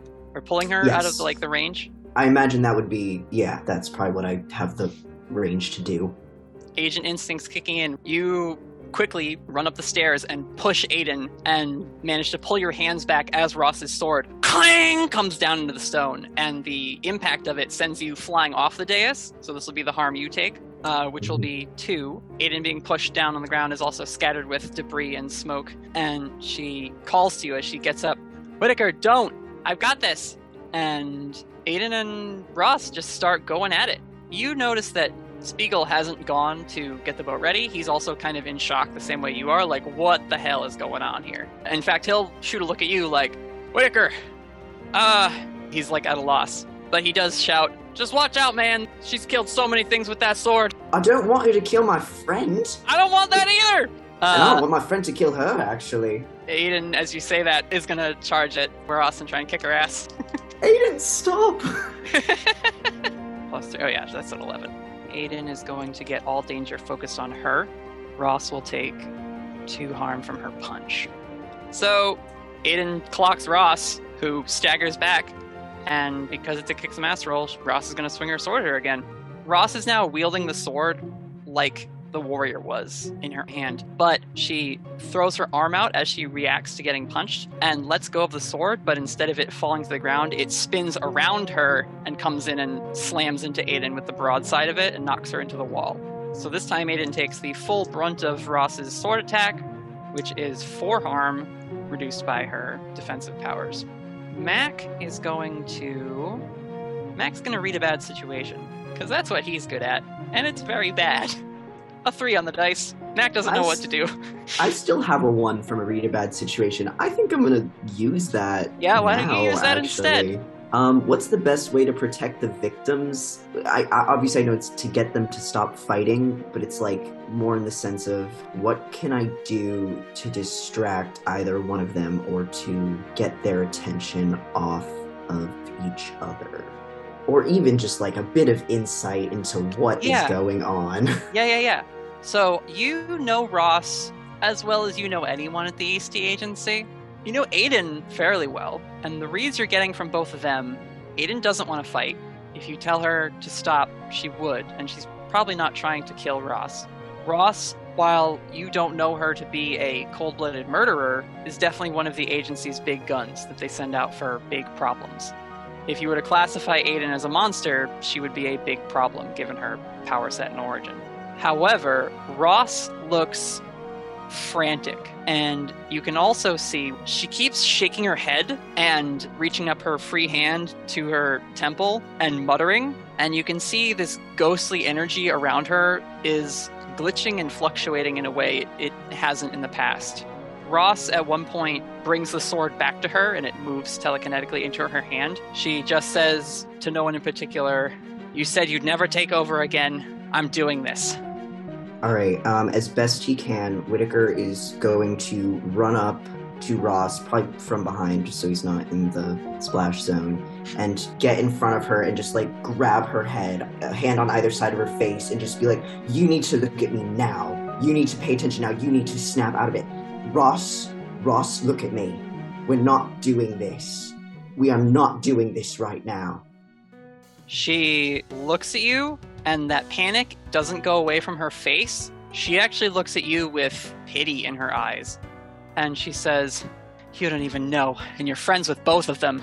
She's going to use her Ghostly Force, which is a magic attack from the Monsters playbook, and she's going to push you back, or try to, by kicking your ass and moving you where she wants you. So let's see how she does in that roll to see if she like breaks free of this. Oh, not too well. That's only a five. So she doesn't manage to like push you back. When she goes to like like force push you basically, that ghostly energy doesn't respond. And she's like, "Come on. Come on."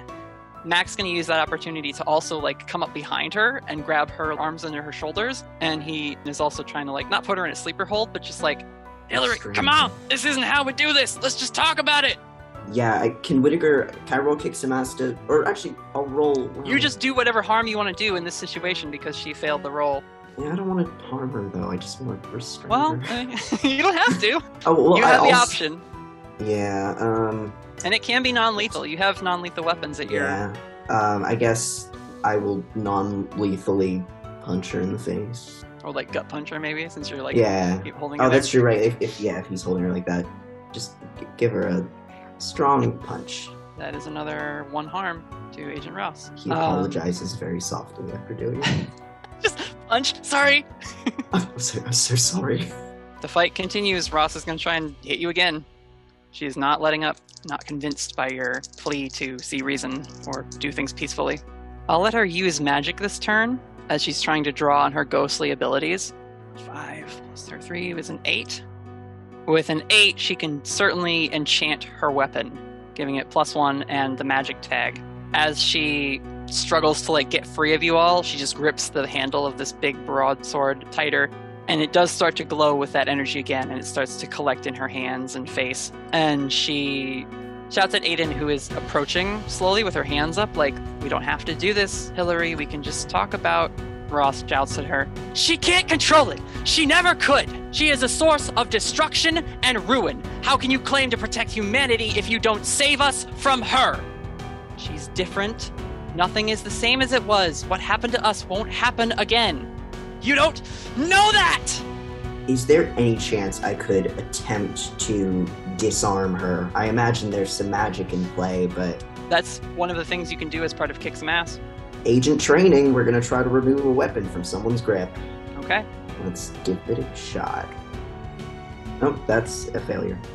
You get your ass kicked instead. Uh, that works out pretty well. Ross, with this outburst, just ah! pushes you and Spiegel off her with a burst of magical force.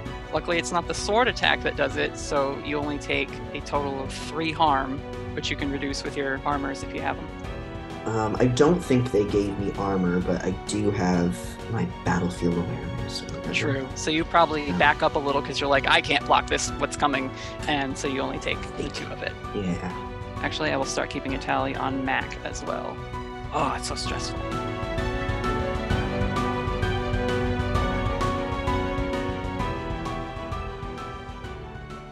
All right. That fight is going to continue. I want to jump to Damien. You are a starfish on a line, moving through the water. Not long after you follow Beverly down, the tension on the line is gone.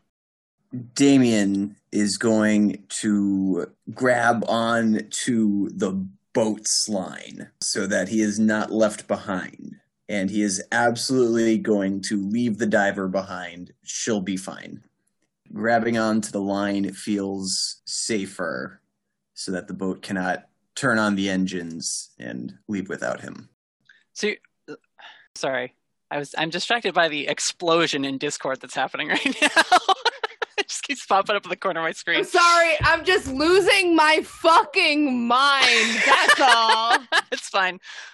So, are you turning into something different? Yes, he'll have to turn into something different. what what I just heard you say was you're going to grab the line. You already are grabbing the line. The line that you are on just Oh, lost that's its right. tension. They, they cut it at the top. Yeah. Shit. So Yeah, your no, line I've is intact, full- quote unquote, but it's Yeah. not attached to a boat anymore.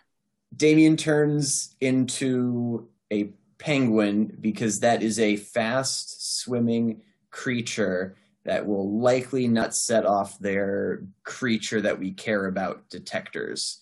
Mhm. And he's going to beeline for the boat. So you leave Beverly alone and go after the boat. Correct. You pop up as a penguin. The boat isn't really going far. It's doing loops of the same area because they're searching. They are kind of doing a meandering S path through the bay. Let's see, because you were underwater. So, read a bad situation. Eight. I am going to ask what is the biggest threat? In your penguin form, you sneakily swim up beside the boat, and as you approach, you can see Cook still has a gun trained on Dr. Ward, who is using the equipment and seemingly searching for the monster. But you don't see Pike, you don't see Richards, and Alice looks in distress, and Cook is just stone faced but holding the gun to her, being like, Keep looking, find it. So Cook is the biggest threat at the moment. He, he seems to have taken control of the boat. Maybe he's under Pike's orders. You didn't see that part, so you're not sure. Alice is just being forcibly made to search for this monster in a hurried manner.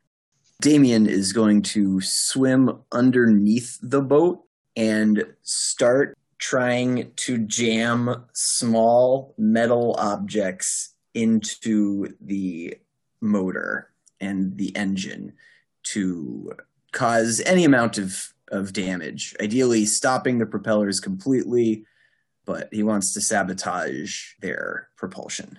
I will have to make you act under pressure, I guess, because this is a moving rotor and you're trying to mess it up with junk. like swims under as a penguin, goop wall goops onto the side and just mm-hmm. starts chucking pens and pencils and Allen wrenches. Six. I think I think I'll eat the six on this one. Your pocket dimension is full of a lot of stuff, but it's all kind of small stuff.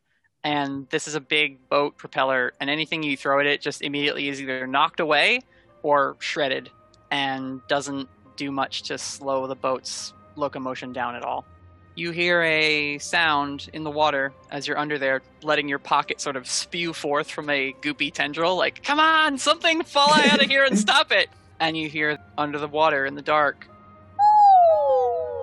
with your demon vision, you can see the baby Willituck Lake monster swimming around. Do air horns work underwater? Uh, I don't know how air horns work. They're just compressed air in a can, right?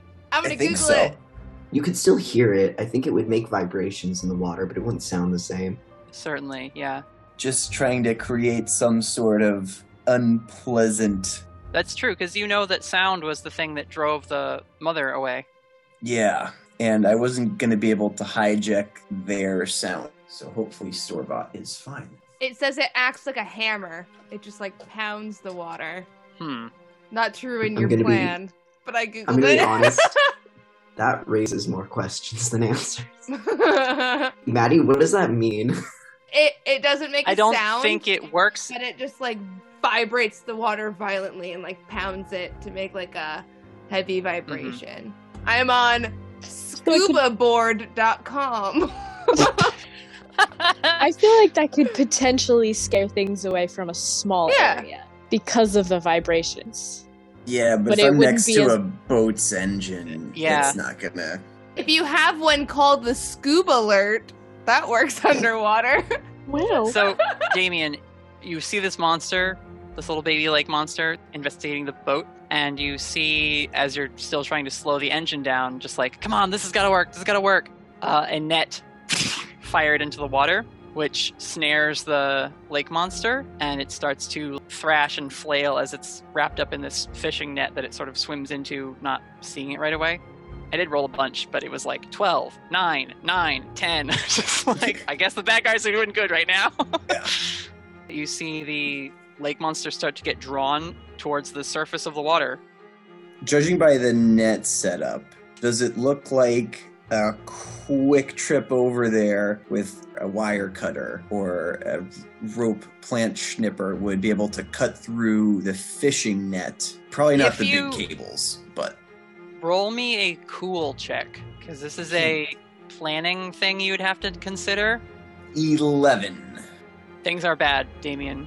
You could cut some of the net, but even though this is the baby, it's a big creature. The mother is huge.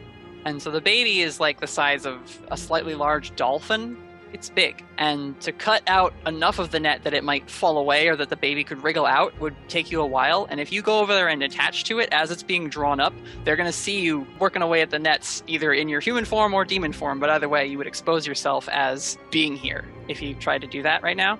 Perfect. Then opposite side of the boat, because when this thing comes up, it is going to be the most important thing in the world to all of them. So the last place any of them are going to be looking is on the other side of the boat when Damien walks up and goes to take out Mr. Cook.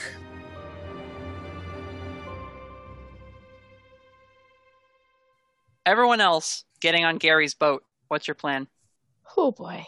I've forgotten all of my plans because of all of the things that have just happened. and now now me, Maddie, the player, is having a small existential crisis about what the fuck kind of character she has made.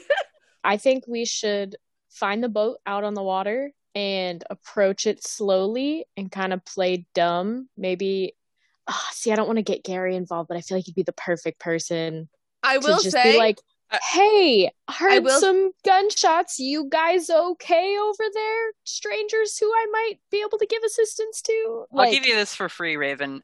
Wouldn't have heard the gunshots because they're far enough out on the water that you're going to have to use radio signals or some other way, magically perhaps, to track them and find this boat because they've been out there for 30 minutes longer than you have. Also, to like alleviate your worries of like, I don't want Gary to be involved. Like, Gary's involved. He's driving the boat that you're all going to take to try and stop this from happening. So, while you might not want him to be, he is here to defend the monster and good, good, good. you know help him. out Yeah. because he doesn't want it to be found either. Um, my my concern was I was thinking we could find them and then play dumb of like we were nearby on our boat and heard gunshots. Like, are you guys okay? The other thing, Like- Raven, is that it's three in the morning, Ah, True. Yeah, or, or not. okay. Not even. It's like it's like closer to like midnight, one o'clock. They they got tipped off that you guys were maybe investigating or something when the smoke creature gave Cook the notebook, and they were like, "Oh, they knew. Oh, it's real. Well, we're going now because we don't know if they're already out there looking for this thing still." So there's no real So it's- plausible it's- explanation of you showing up other So- than we're here to stop so- you. It's too late something? for lying. We need to just bust in there. Kind of, and the situation is also a little too dire to be like worried about that at this point. This is absolutely damage control and not like prevention. if we hide somewhere on the boat so they don't immediately see that it's us and panic, there are, coming from my experience of my boyfriend used to live on a lake, there are lake police officers that do have boats. That's kind of along the lines of what I was thinking. Like we Yes. hide and have Gary call out to them. Be like, hey guys, what's up? Pull up the boat and then we jump out and we're like, ah, and then we jump on. Yeah. Yeah. You could Just have the- that as your a- plan, sure. Yeah, a little bit of a ploy just to get yeah, close not enough. not going slowly, just something that so they don't immediately see Take off. Yes, exactly. Last chance to tell me anything you do to prepare for this before you are actively on the water and heading that way. And then I'll start making you roll to like actually find them.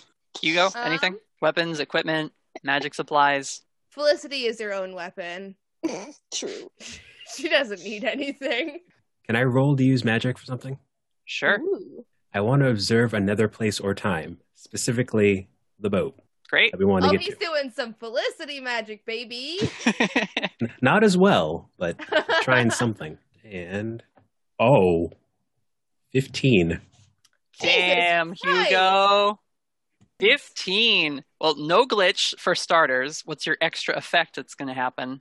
Or actually, a success I don't have is, that yet. Yeah, a success is just it, it works perfectly. So I will say, for some of the use magics we've done, we have skirted the rules of Monster of the Week. But technically, if a use magic works, it's in the book as it lasts for 30 minutes. So with a 15, you definitely can have that benefit, Hugo. And now you are the human tracking device that you're going to be able to use to find them.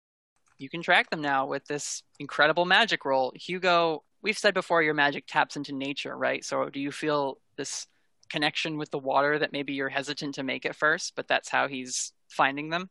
Oh, yeah.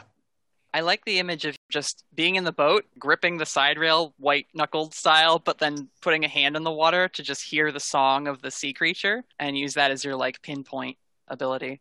Five minutes in, Um, he vomits on the side of the boat. Aww. Wonderful. But Hugo can guide you all, and you manage to. I guess you would catch up because once once they got a lock on the signal of the baby lake monster, they didn't have to keep going further out to sea. So you guys do manage to catch up. Gosh, probably not right away. I think 30 minutes or so go by. Damien, you're going to climb up the side of the boat as they raise the baby creature into the air with their net. Yep. To try to get behind Cook for a back whacking. Okay, so you're specifically getting up there to attack him. Yes. Who do you look like, by the way? I think he's gonna bring Angelo back. Just to Private Eye. yeah. I will say that yes, it's a very smart move to climb up as the creature is lifted up into the air, and they are entirely focused on having found their prize. When you are just hanging off the edge, planning your I'm gonna go now, you can see that Alice is still very shaken. Her hands are shaking whenever she goes to do anything. She's terrified of Cook now. But there's the excitement aspect of it also that they found it. This thing is real, and they just caught Yeah. it and pulled it up out of the water. And so she's just like staring at it, awestruck. It's the one thing that has let her like ignore the fact that she's being held at gunpoint right now. Just like, oh my gosh, I found it. She's having a moment. Cook, meanwhile, is operating the winch. He's holstered his gun, so he's using both hands right now to get the creature over the deck so they can lower it and put it in a tank that's being held below decks. Yo, I lied. I don't want to attack him. I just want to steal that gun. Make him useless. Fight a boat full of people. That would be. That's not kick some ass, that's act under pressure again. I mean, it was a six, so I'm just debating the luck point. You've used a lot of luck this adventure. I will warn you that using it all up will be bad. Yeah. You might want to just take the fail. Uh, he can do bad things. It'll be that distracting. fail. Distracting counts. I'm taking the fail. You gloop up over the edge as you step onto the deck. You fully form into Angelo Edgecrest, Private Eye, and try to creep over and get that gun. Whether it's you not being sneaky or Cook just being a very on edge and professional individual in dangerous situations, you go for his gun and his hand reaches down and grabs yours. and he says, "Stowaway, huh?" Bang, and he's gonna punch you. Sweet. How much? Oh shit! Is he punching me for lethal? He is punching you. He rolled an eight plus two tough, so that's a ten for him. I will say, yeah, he's gonna he's gonna suffer less harm from you because normally with kick some ass you would be able to inflict harm on him, but he punches you. You will take two harm from a punch because he's a big linebacker Yeah, yeah. kind of guy. He's huge. You do have the ability to do your own kick some ass harm to him. Perfect. So instead of doing two damage to him, I only do the one because of his successful roll. Correct. So then I will heal for one, So essentially, you both take one harm from this. and I block a harm because I'm immortal. Oh yeah. Look at Damien, professional agent over here. Yeah, a little tanky now. So he punches you, knocks you back, and he says, I'm beginning to think maybe that group had a bit more intel than they let on at first. Damien's just gonna stretch and sort of do the the crack your neck. Let's uh let's do this. Let's rumble. let's let's let's rumble. Do you want to do a couple rolls against each other? Yeah. At this point, the baby lake monster is swinging in the net. It has not been totally lowered onto the deck, but Cook is now dealing with this hostile stowaway. Unless the winch has a full release switch, like if it's one of those crank it up and then you just knock the thing over and then everything goes down. If there's one of those devices, then I'm gonna press that. But if it's just a hey button for slow motion up or button for slow motion down, It's the second thing. figured. Okay, yeah, then let's let's fight him. There's a twelve. Nice. Let's do some extra harm.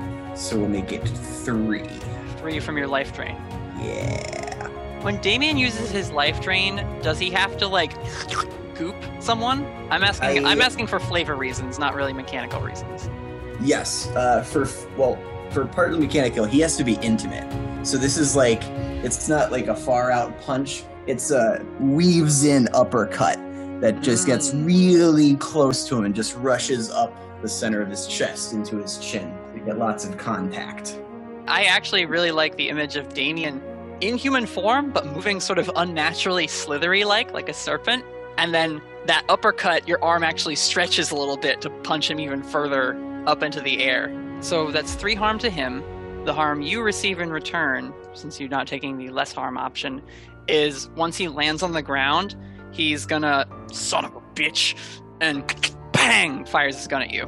Whittaker, you have a handgun. Could you tell me how much harm it does normally? It's two. All right. Unless it's like a Uh, big one and then it's three. What is what constitutes a big one? Like an elephant hunting gun or something? No, no, like a, a more like a 45 Magnum. Gotcha. So like a bigger caliber handgun as opposed to a little one. yeah. Eh, I don't think that's really Cook style. So it's just a two harm regular gunshot bullet. He gets you right in the chest with it, but it doesn't kill you, which should be another indicator that he's not fighting a person. Do you take any damage from that? Yes. So I'm gonna flavor it. I did the damage, so I healed up, and then he shoots me. So immortal blocks one, and then one damage goes through. Okay. Do you get your life drain on all three harm that you inflict, or just the base? How is life drain phrased specifically? Transfers life energy. Wielder is healed for as many points of harm as were inflicted. Great. You're doing fantastic then. You take three life back and then get hit with a two wound bullet, but then your immortal armor reduces that a little. So you're actually up on the exchange quite a bit from that 12. He is going to. He's definitely a little shaken by the fact that he shot you in the chest and you just took it like it was nothing. he Um, wants to back away while shooting to get away from the scary guy. I then I think won't be within intimate range. he gets up and goes, he rushes over towards that door to the wheelhouse and he yells inside, Richard, get up here and back me up. And then he's gonna shoot you again. Because what else can he do? That's another 8 on the die, so a 10. This time he will try to inflict terrible harm to you with his gun and shoot you for 3 harm, but that opens him up to another attack if you'd like to. Uh, yes. Damien will charge in and hit him with the life drain. Uh, this time, Damien's just going to kick him in the groin. It's intimate, and I'll feel better about myself. It's it's also hella intimidating because like he nails you in the face and your head just splat green goo, but without missing a beat, your body just continues to walk forward as your head then regrows back, and you, he's just like, what the hell are you? And you knee him in the groin. and then he kind of oh, doubles over, and he's not looking good. At this point, we can kick the gun away from him. I don't need to. Yeah, he he actually will drop the gun as he like grabs his stomach, but it's not even so much that you like got him where the sun don't shine. It's that every time you've hit him, you've sapped some of his life energy away, and he's looking pale and his eyes are very bloodshot now, like he's been under an extreme amount of stress, and he vomits just on the deck. If you use your demonic powers on this guy again, you will kill him. I'll let you read that from the situation. Damien promised a lot of people that he was going to try real hard to Just not so you kill know. anybody. Just so you know. But thank you. You're welcome. Everyone else on Gary's boat. This is around when you find it using Hugo's clairvoyant magic. You have one of those big camping flashlights with the beam that goes forever. Gary has one of those. So he points it and is like waving it across the boat or gives it to one of you to try and see what's going on. You can see a baby lake monster in the net of the boat. You catch maybe a flash of Alice's white coat, and you see two figures engaged in hand to hand in front of the door to the wheelhouse. Important question. I feel like we may have clarified this earlier, but is the baby lake monster above the deck of the boat or is it still hovering above the water? It is now above the deck. It has not been lowered onto the deck. It is still swinging in the net. Based on both of the boats and like their sizes, if Gary pulled us up right next to their boat, would we theoretically be able to like climb over onto their boat? Only if he pulled up next to the metal ladder that like a Okay. diver would use to get up onto the boat. Gary is just shouting over the noise of the water and the engine. Looks like they got the little one. What are we doing about it, gang? You got a plan, Miss Eugenia? I think so. We got to get over there. We can't do anything from from over here. We got to get on that boat. You see the ladder on their boat? Can you get us over there? Alrighty. And he brings his boat to try and get up alongside it. I'm gonna try to use magic, and we're gonna see if I could do something uh real fucking crazy. We're gonna keep our fingers crossed for an advanced move. That's what we're gonna do, and if not, we're All right. we're we're winging it. Thirteen! Thirteen!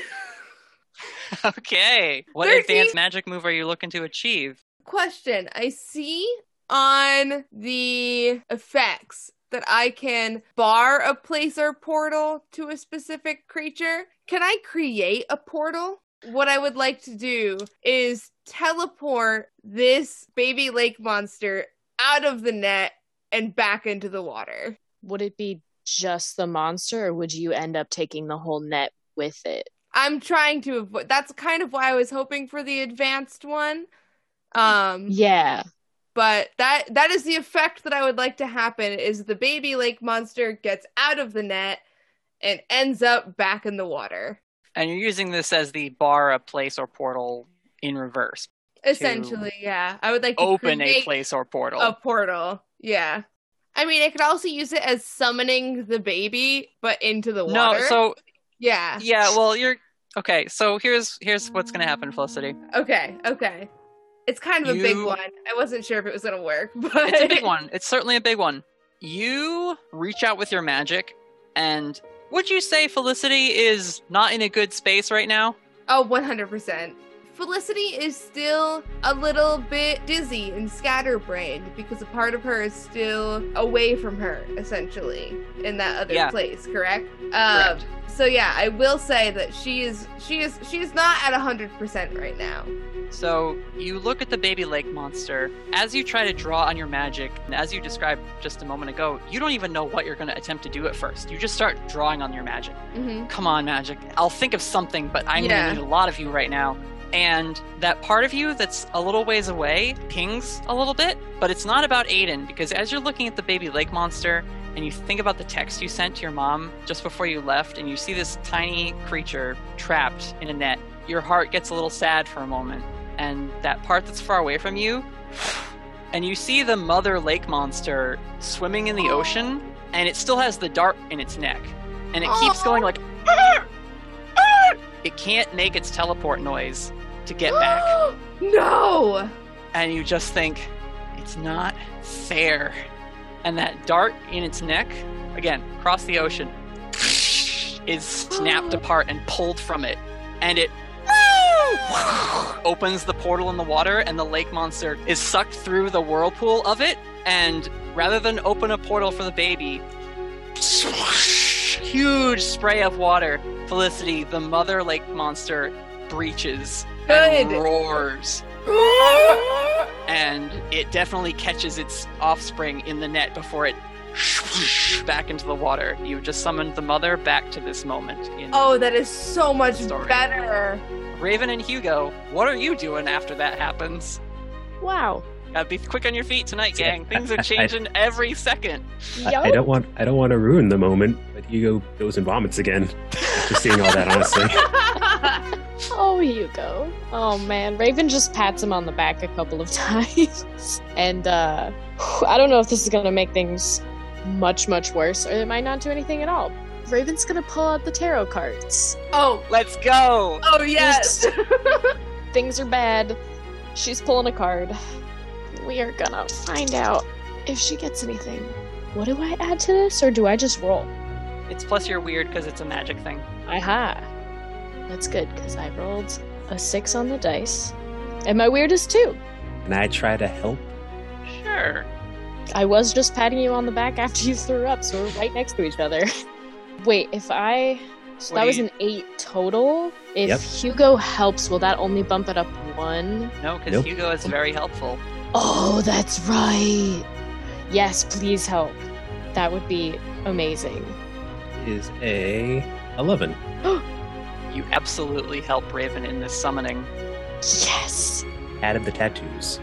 Raven is there, like, oh my god, oh my god. Starts pulling the tarot deck out, and Hugo, after you like wipe your mouth, your tattooed hand lights up, and you reach out and hold Raven's hand as she starts to summon a spirit from her deck. Teamwork. Um, so, I'm gonna pick a spirit. When you succeed, I send you two options, right? And you get to pick one. Yeah, that's kind of how we've been doing it. On a 10 plus, the spirit is just super helpful. It cooperates to the best of its ability um, and definitely will help somehow. And so Okay. when I roll really high, you get to pick what you think will be two very helpful things. Do you have the list pulled up? I have the list pulled up, so if you want to give me. I can give you the traditional name, and then we'll say uh, what spirit that is once you pick. Yes. Why don't you check out Page of Cups and look up the Six of Swords? Tried to make them both relatively related to local fauna. Yeah, we'll go with the the Page of Cups. Okay. Am I Raven. describing it or you? Uh, Would you like to take a shot at describing one of the spirits you summon? Sure. Yeah, when Hugo grabs on and his magical tattoos glow, she pulls the card out and flips it over. She still doesn't really have a, a ritual that she sticks to, but she kind of squeezes her eyes shut and holds the card out. And when she peeks her eyes open, there's a seal, just like a, a glowy, really pretty, I think like a white and gray kind of spotted seal Mhm. sitting on the deck, looking up at him inquisitively. Oh, not even on the deck. When you draw that card out, you have a chance to look up and see what you pulled, and you pull this seal spirit, and it leaps from the surface of the card into the water. yes! It's so much better. And there is this, like you said, like a soft gray white light now following your boat. And every couple of seconds, it jumps out of the water and looks over at you, and then jumps in the water again. And then another second goes by, it jumps up again, and it says, How can I help? What's going on? Oh my god, I didn't know if that would actually work. Okay, alright. So, I like that you went seal, because I think what I was thinking was the otter, but I may have sent you the wrong information, but it's close enough. no, I, I saw the otter, I liked it. My worry was that the otter was going to be really small, and I was hoping the seal is a little bit like beefier, but now I'm realizing I don't think the seal can get on the deck of the ship to help the baby. I'll say this, Raven. You have pulled the card for aquatic furry mammals, and so this seal, as it like leaps up occasionally, it is changing every time it jumps up. So it's like first it's a seal, and then sploosh, and then it jumps up, and it's a little otter, and then sploosh, and then it jumps up, and it's actually a girl with a seal cloak wrapped around her back. And she's got a little, just like wet hair, but like again, the seal flippers are like the clasp of the cloak, and then jump in, and it's a seal again. And Oh my god, she's beautiful. Yep. Hugo, look what we did! Yeah, yeah, yeah. she just pats Hugo on the back again and leans over the railing to, to talk to her. Do you see that baby stuck in the net up there? do you think you can get up there and help get it out? Rip open the net, get it, cut the rope, get get that sweet baby lake monster out of that net? I'll do my best. Swims away towards the other boat. Man, crazy stuff is happening. oh my god, what a what an episode. So, Damien, you're on the deck. You hear another boat coming. Cook is on death's door. What are you doing right now? You also see the mama lake monster suddenly breach into the water.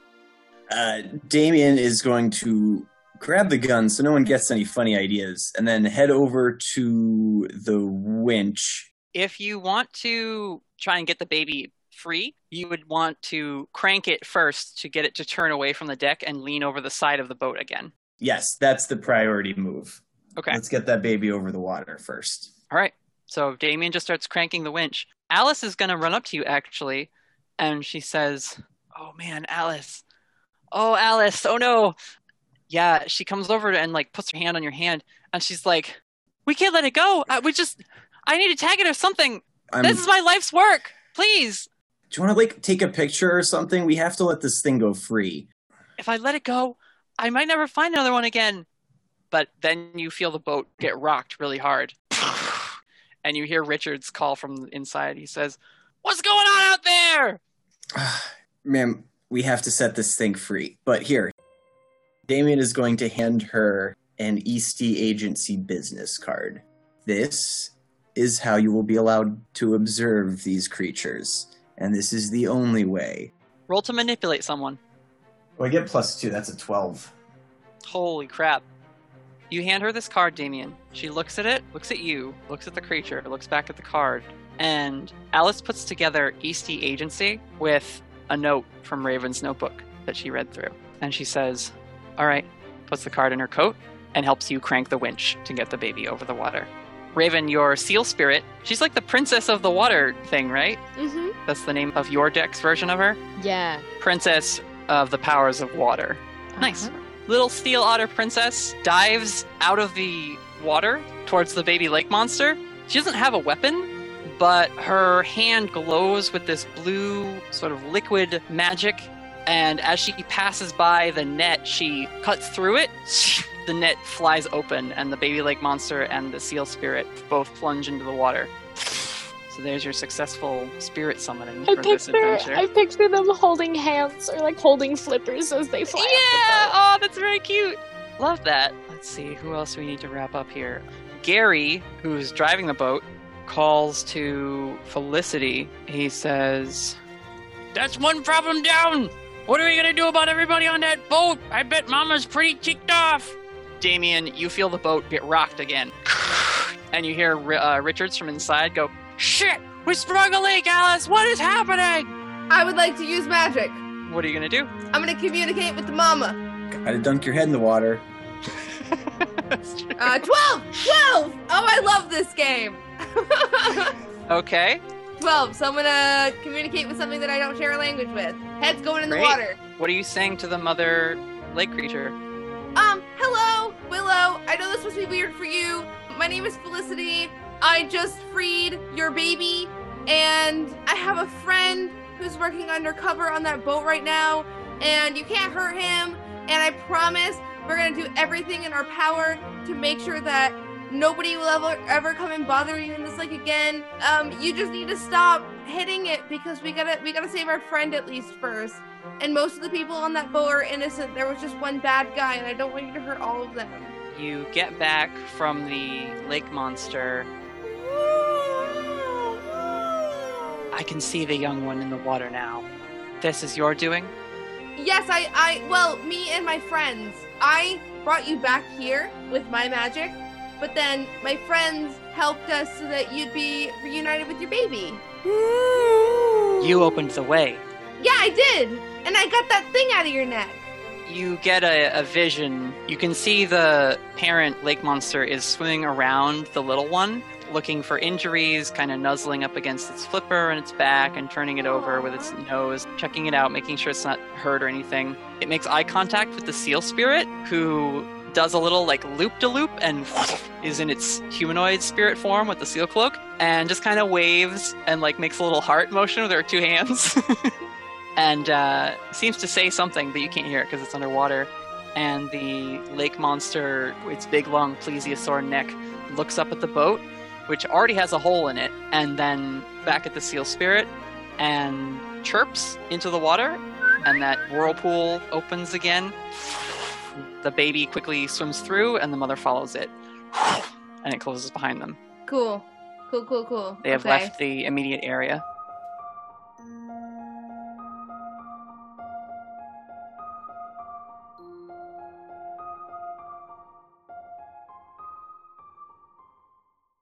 Damien, what are you doing on the boat?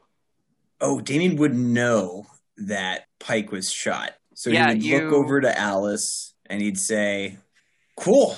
So uh, we do need to make sure the diver gets back okay. But anything else you guys need? She's like, "Oh my god, Beverly doesn't know. She's been ah." She like rushes over to a radio. Beverly starts trying to contact her. You hear through the radio, "Alice, where are you guys? I I surfaced when I felt the line, but you're not here. I'm stranded." And so Alice is like, "Ah, she's out in the water somewhere." Okay, cool. But is are you guys good otherwise? Uh, Richards Richards like opens the door. We're going down. This old baby's not gonna make it. That thing tore a hole in the bottom of the like. It's oh no. If you look inside the wheelhouse, Pike is leaned up against the thing, big blood stain on his shoulder, but he is breathing weakly. Uh, I've got to go play medic. Uh, there's another boat coming. I'm sure you guys can hitch a ride. I'm gonna need some space to work, and Damon's gonna go over to Pike and try to cover so no one can see what he's doing. Gotcha. All right.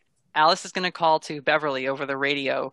I'm gonna let it flare. Just try and find that, and we'll come get you if we can. And Beverly's response: I don't have a full tank, Alice. This was supposed to be a short dive. Please hurry. Because even though like she can surface and swim there, she can't tread water forever, and all her diving gear is pretty heavy once it's not buoyant because of air inside it. So, Damien, you're gonna try and heal Pike. Yes. Okay, roll to use magic. 14. Okay, That's how you apply pressure to a wound. certainly we heal him, and or I guess you stabilize him, right? Yes. your goopy tendril actually goes in his bullet wound, fishes the bullet out, and as you pull it out, his wound is like smoking and cauterized as if you'd done something with a very hot material, but it's just your infernal nature.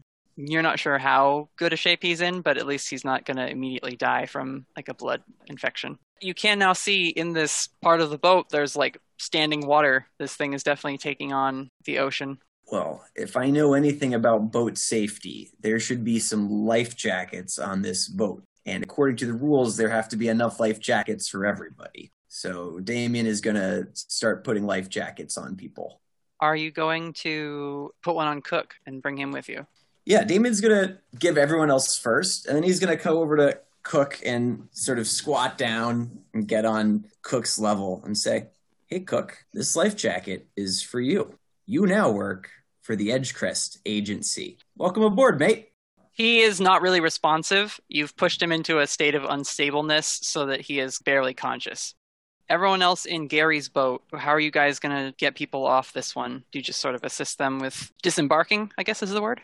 Yeah, I was gonna say we can pretty much tell from the yelling and looking at the boat that it's going down. You can definitely see that it is starting to go below the waterline, yeah. Okay. Yeah, Raven will just ask Gary to pull up as close as is safe and see if Raven's gonna look up to everyone on the the boat and just be like, "Are you guys good? Can you jump down? Is everyone here? You all got life jackets?" I would like to say eh, save everybody except for Cook. Cook can stand the boat. yeah, Raven's mostly talking to like Alice of like, Yeah. "Are you good to come down?" I'm trying to not metagame that there's a scuba diver out there somewhere, but I really, really want to go save the scuba diver, and I need someone to tell me that there's a scuba diver. Yeah, no, for sure. Uh, Alice, like, Alice is able to climb down the ladder herself and kind of leap over to Gary's boat.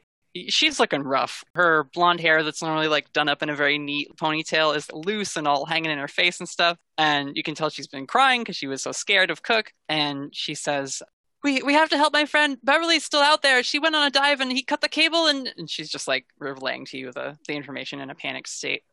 Raven, she's still mad at Alice, but I think We know it was Cook that summoned You- the. yeah, or You know that had it was the- the smoke creature that took your stuff, and that Cook was the one that showed the notebook to Alice. So, yeah, like, there is still that like breach of privacy anger, but it's less But like this is- all on her now.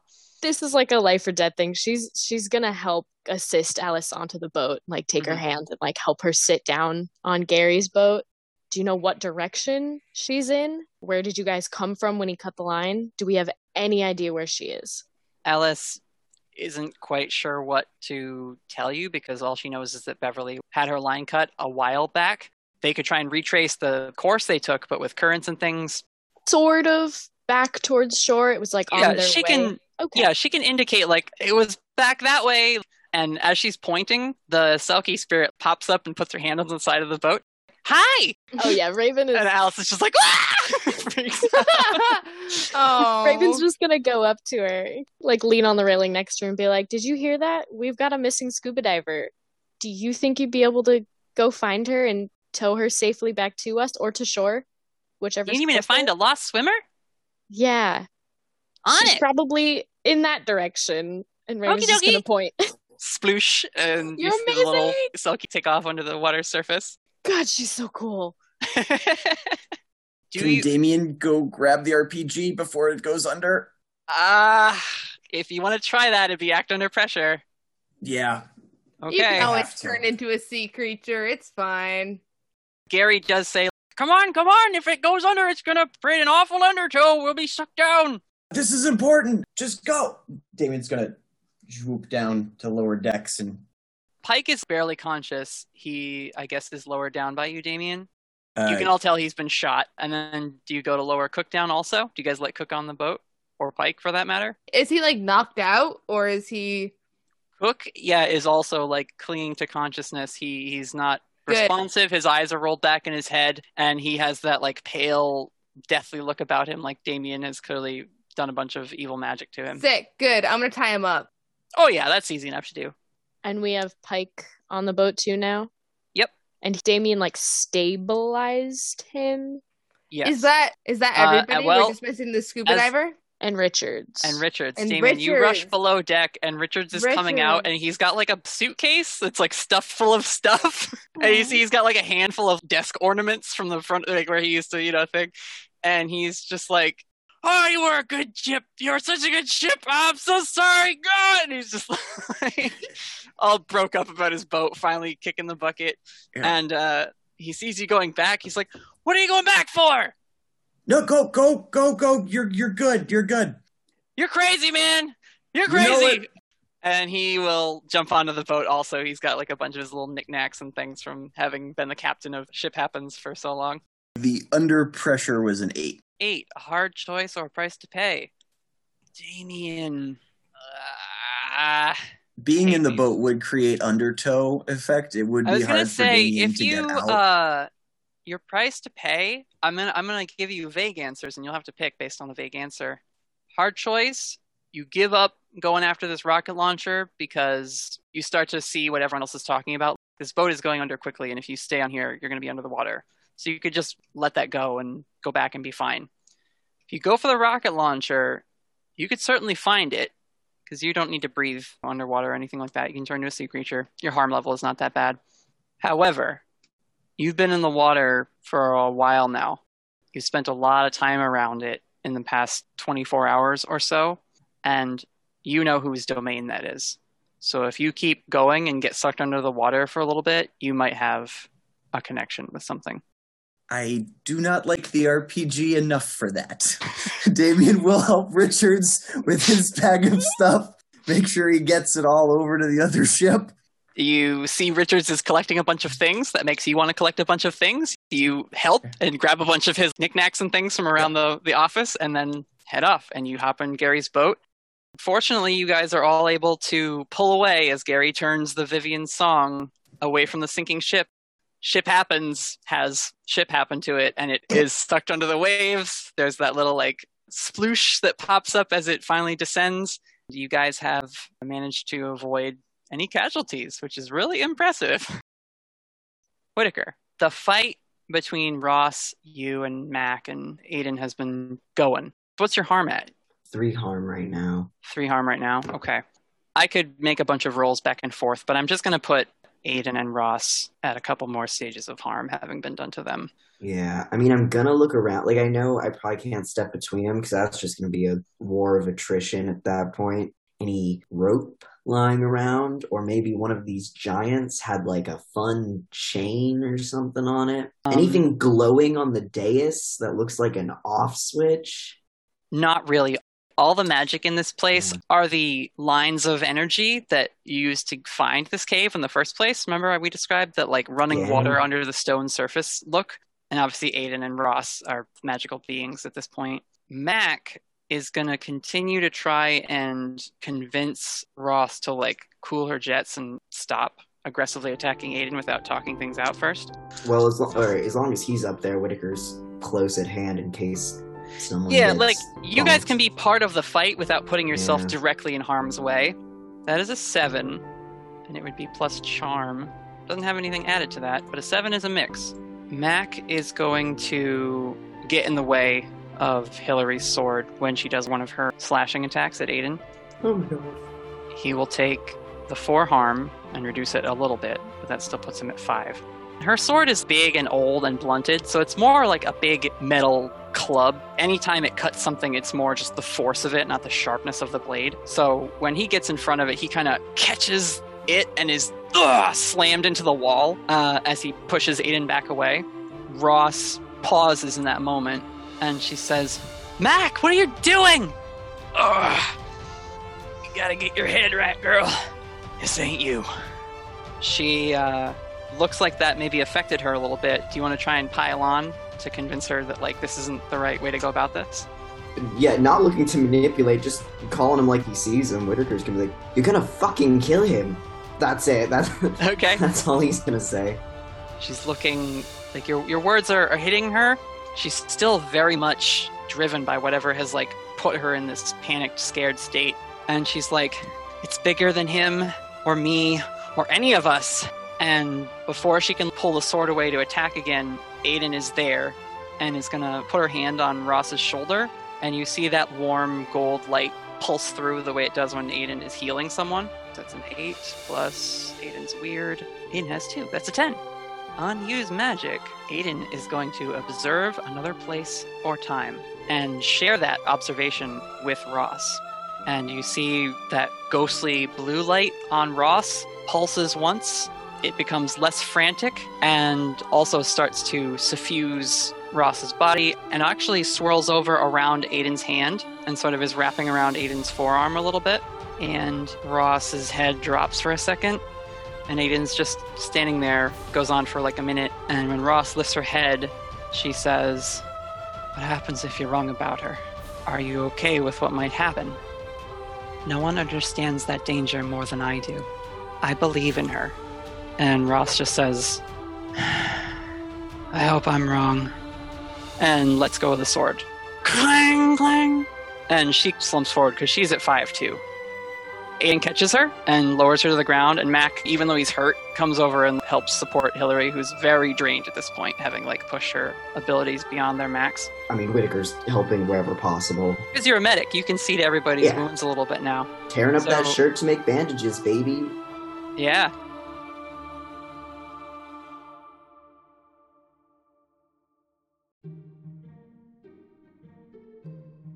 Felicity, as you're driving Mhm. back on the boat and you are thinking like, we did it, we got them back together. Oh, we saved the baby monster and its mom came back because I helped connect them.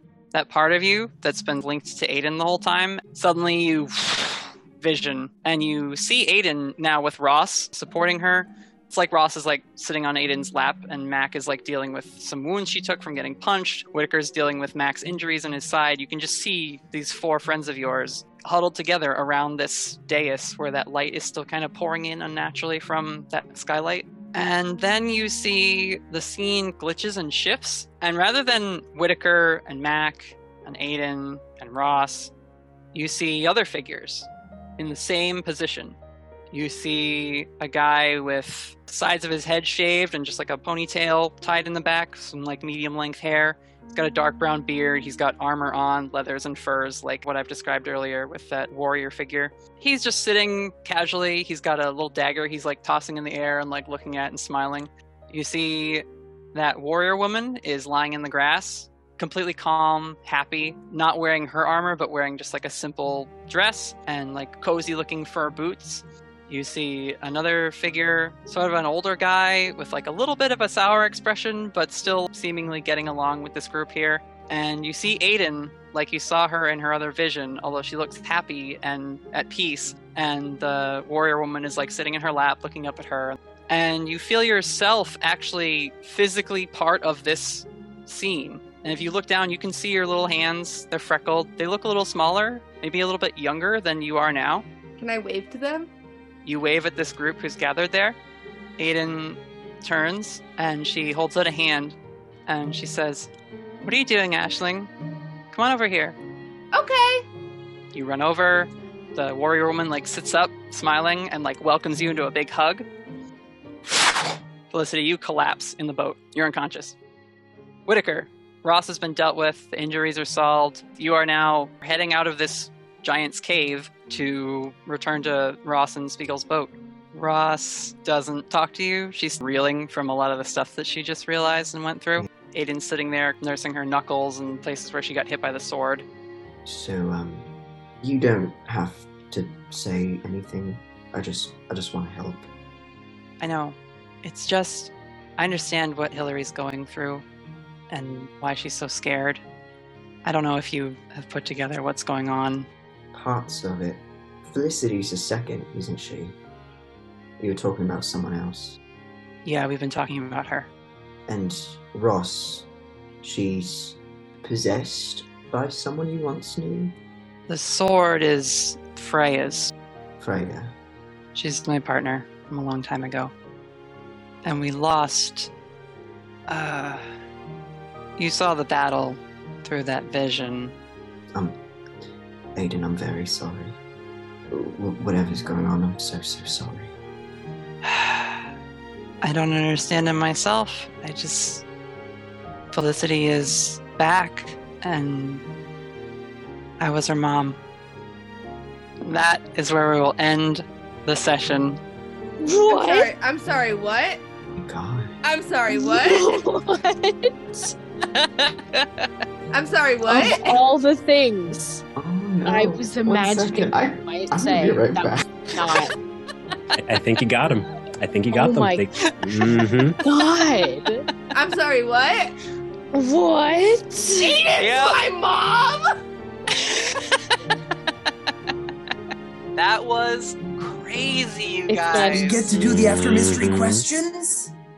Did we actually finish the mystery? You Has- finished a mystery. Hey, We hey, finished I- a mystery. hey, folks, I think we finished quite a few mysteries, I to think be you finished a couple Ooh. mysteries. Let's do I those think we- questions. I think we opened up several more mysteries. Am I crazy or have we not done these? Oh, we haven't done them in a while because Okay. I'm I'm I'm using them now as end of arc or end of like story beat because Yeah, doing it that all the time, you that guys be like level 18, sense. and that's just. Yeah. Yeah. Agreed. Boring. However, was- did we conclude the current mystery? You Yup. guys saved the Willituck Lake monster. Yes. I I will say we concluded the current one, but boy oh boy, did we make a lot more. Mhm. Did we save someone from certain death? yes, hundred percent. Yes. Huh. Quite a few Mm. people. Everybody. Did we learn something new and important about the world? Yes. Mhm. Did we learn something new and important about one of the hunters? Of course. Double yes. up. Uh, Yeah. if you get three or four, two experience, everybody. Woo. Yes. Good, good job. Oh, holy shit, y'all. Aidan What? just leveled up too. Ooh. Yay! No. Right? That kind of works I'll with see. the canon too. I love Right? that. Oh, what am I gonna give her?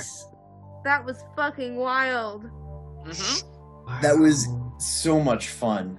Now there's even a- more questions. That was such a good episode. Holy That was- fuck. I just wanted to keep going. I was like, I'm not done yet. I just want to keep playing.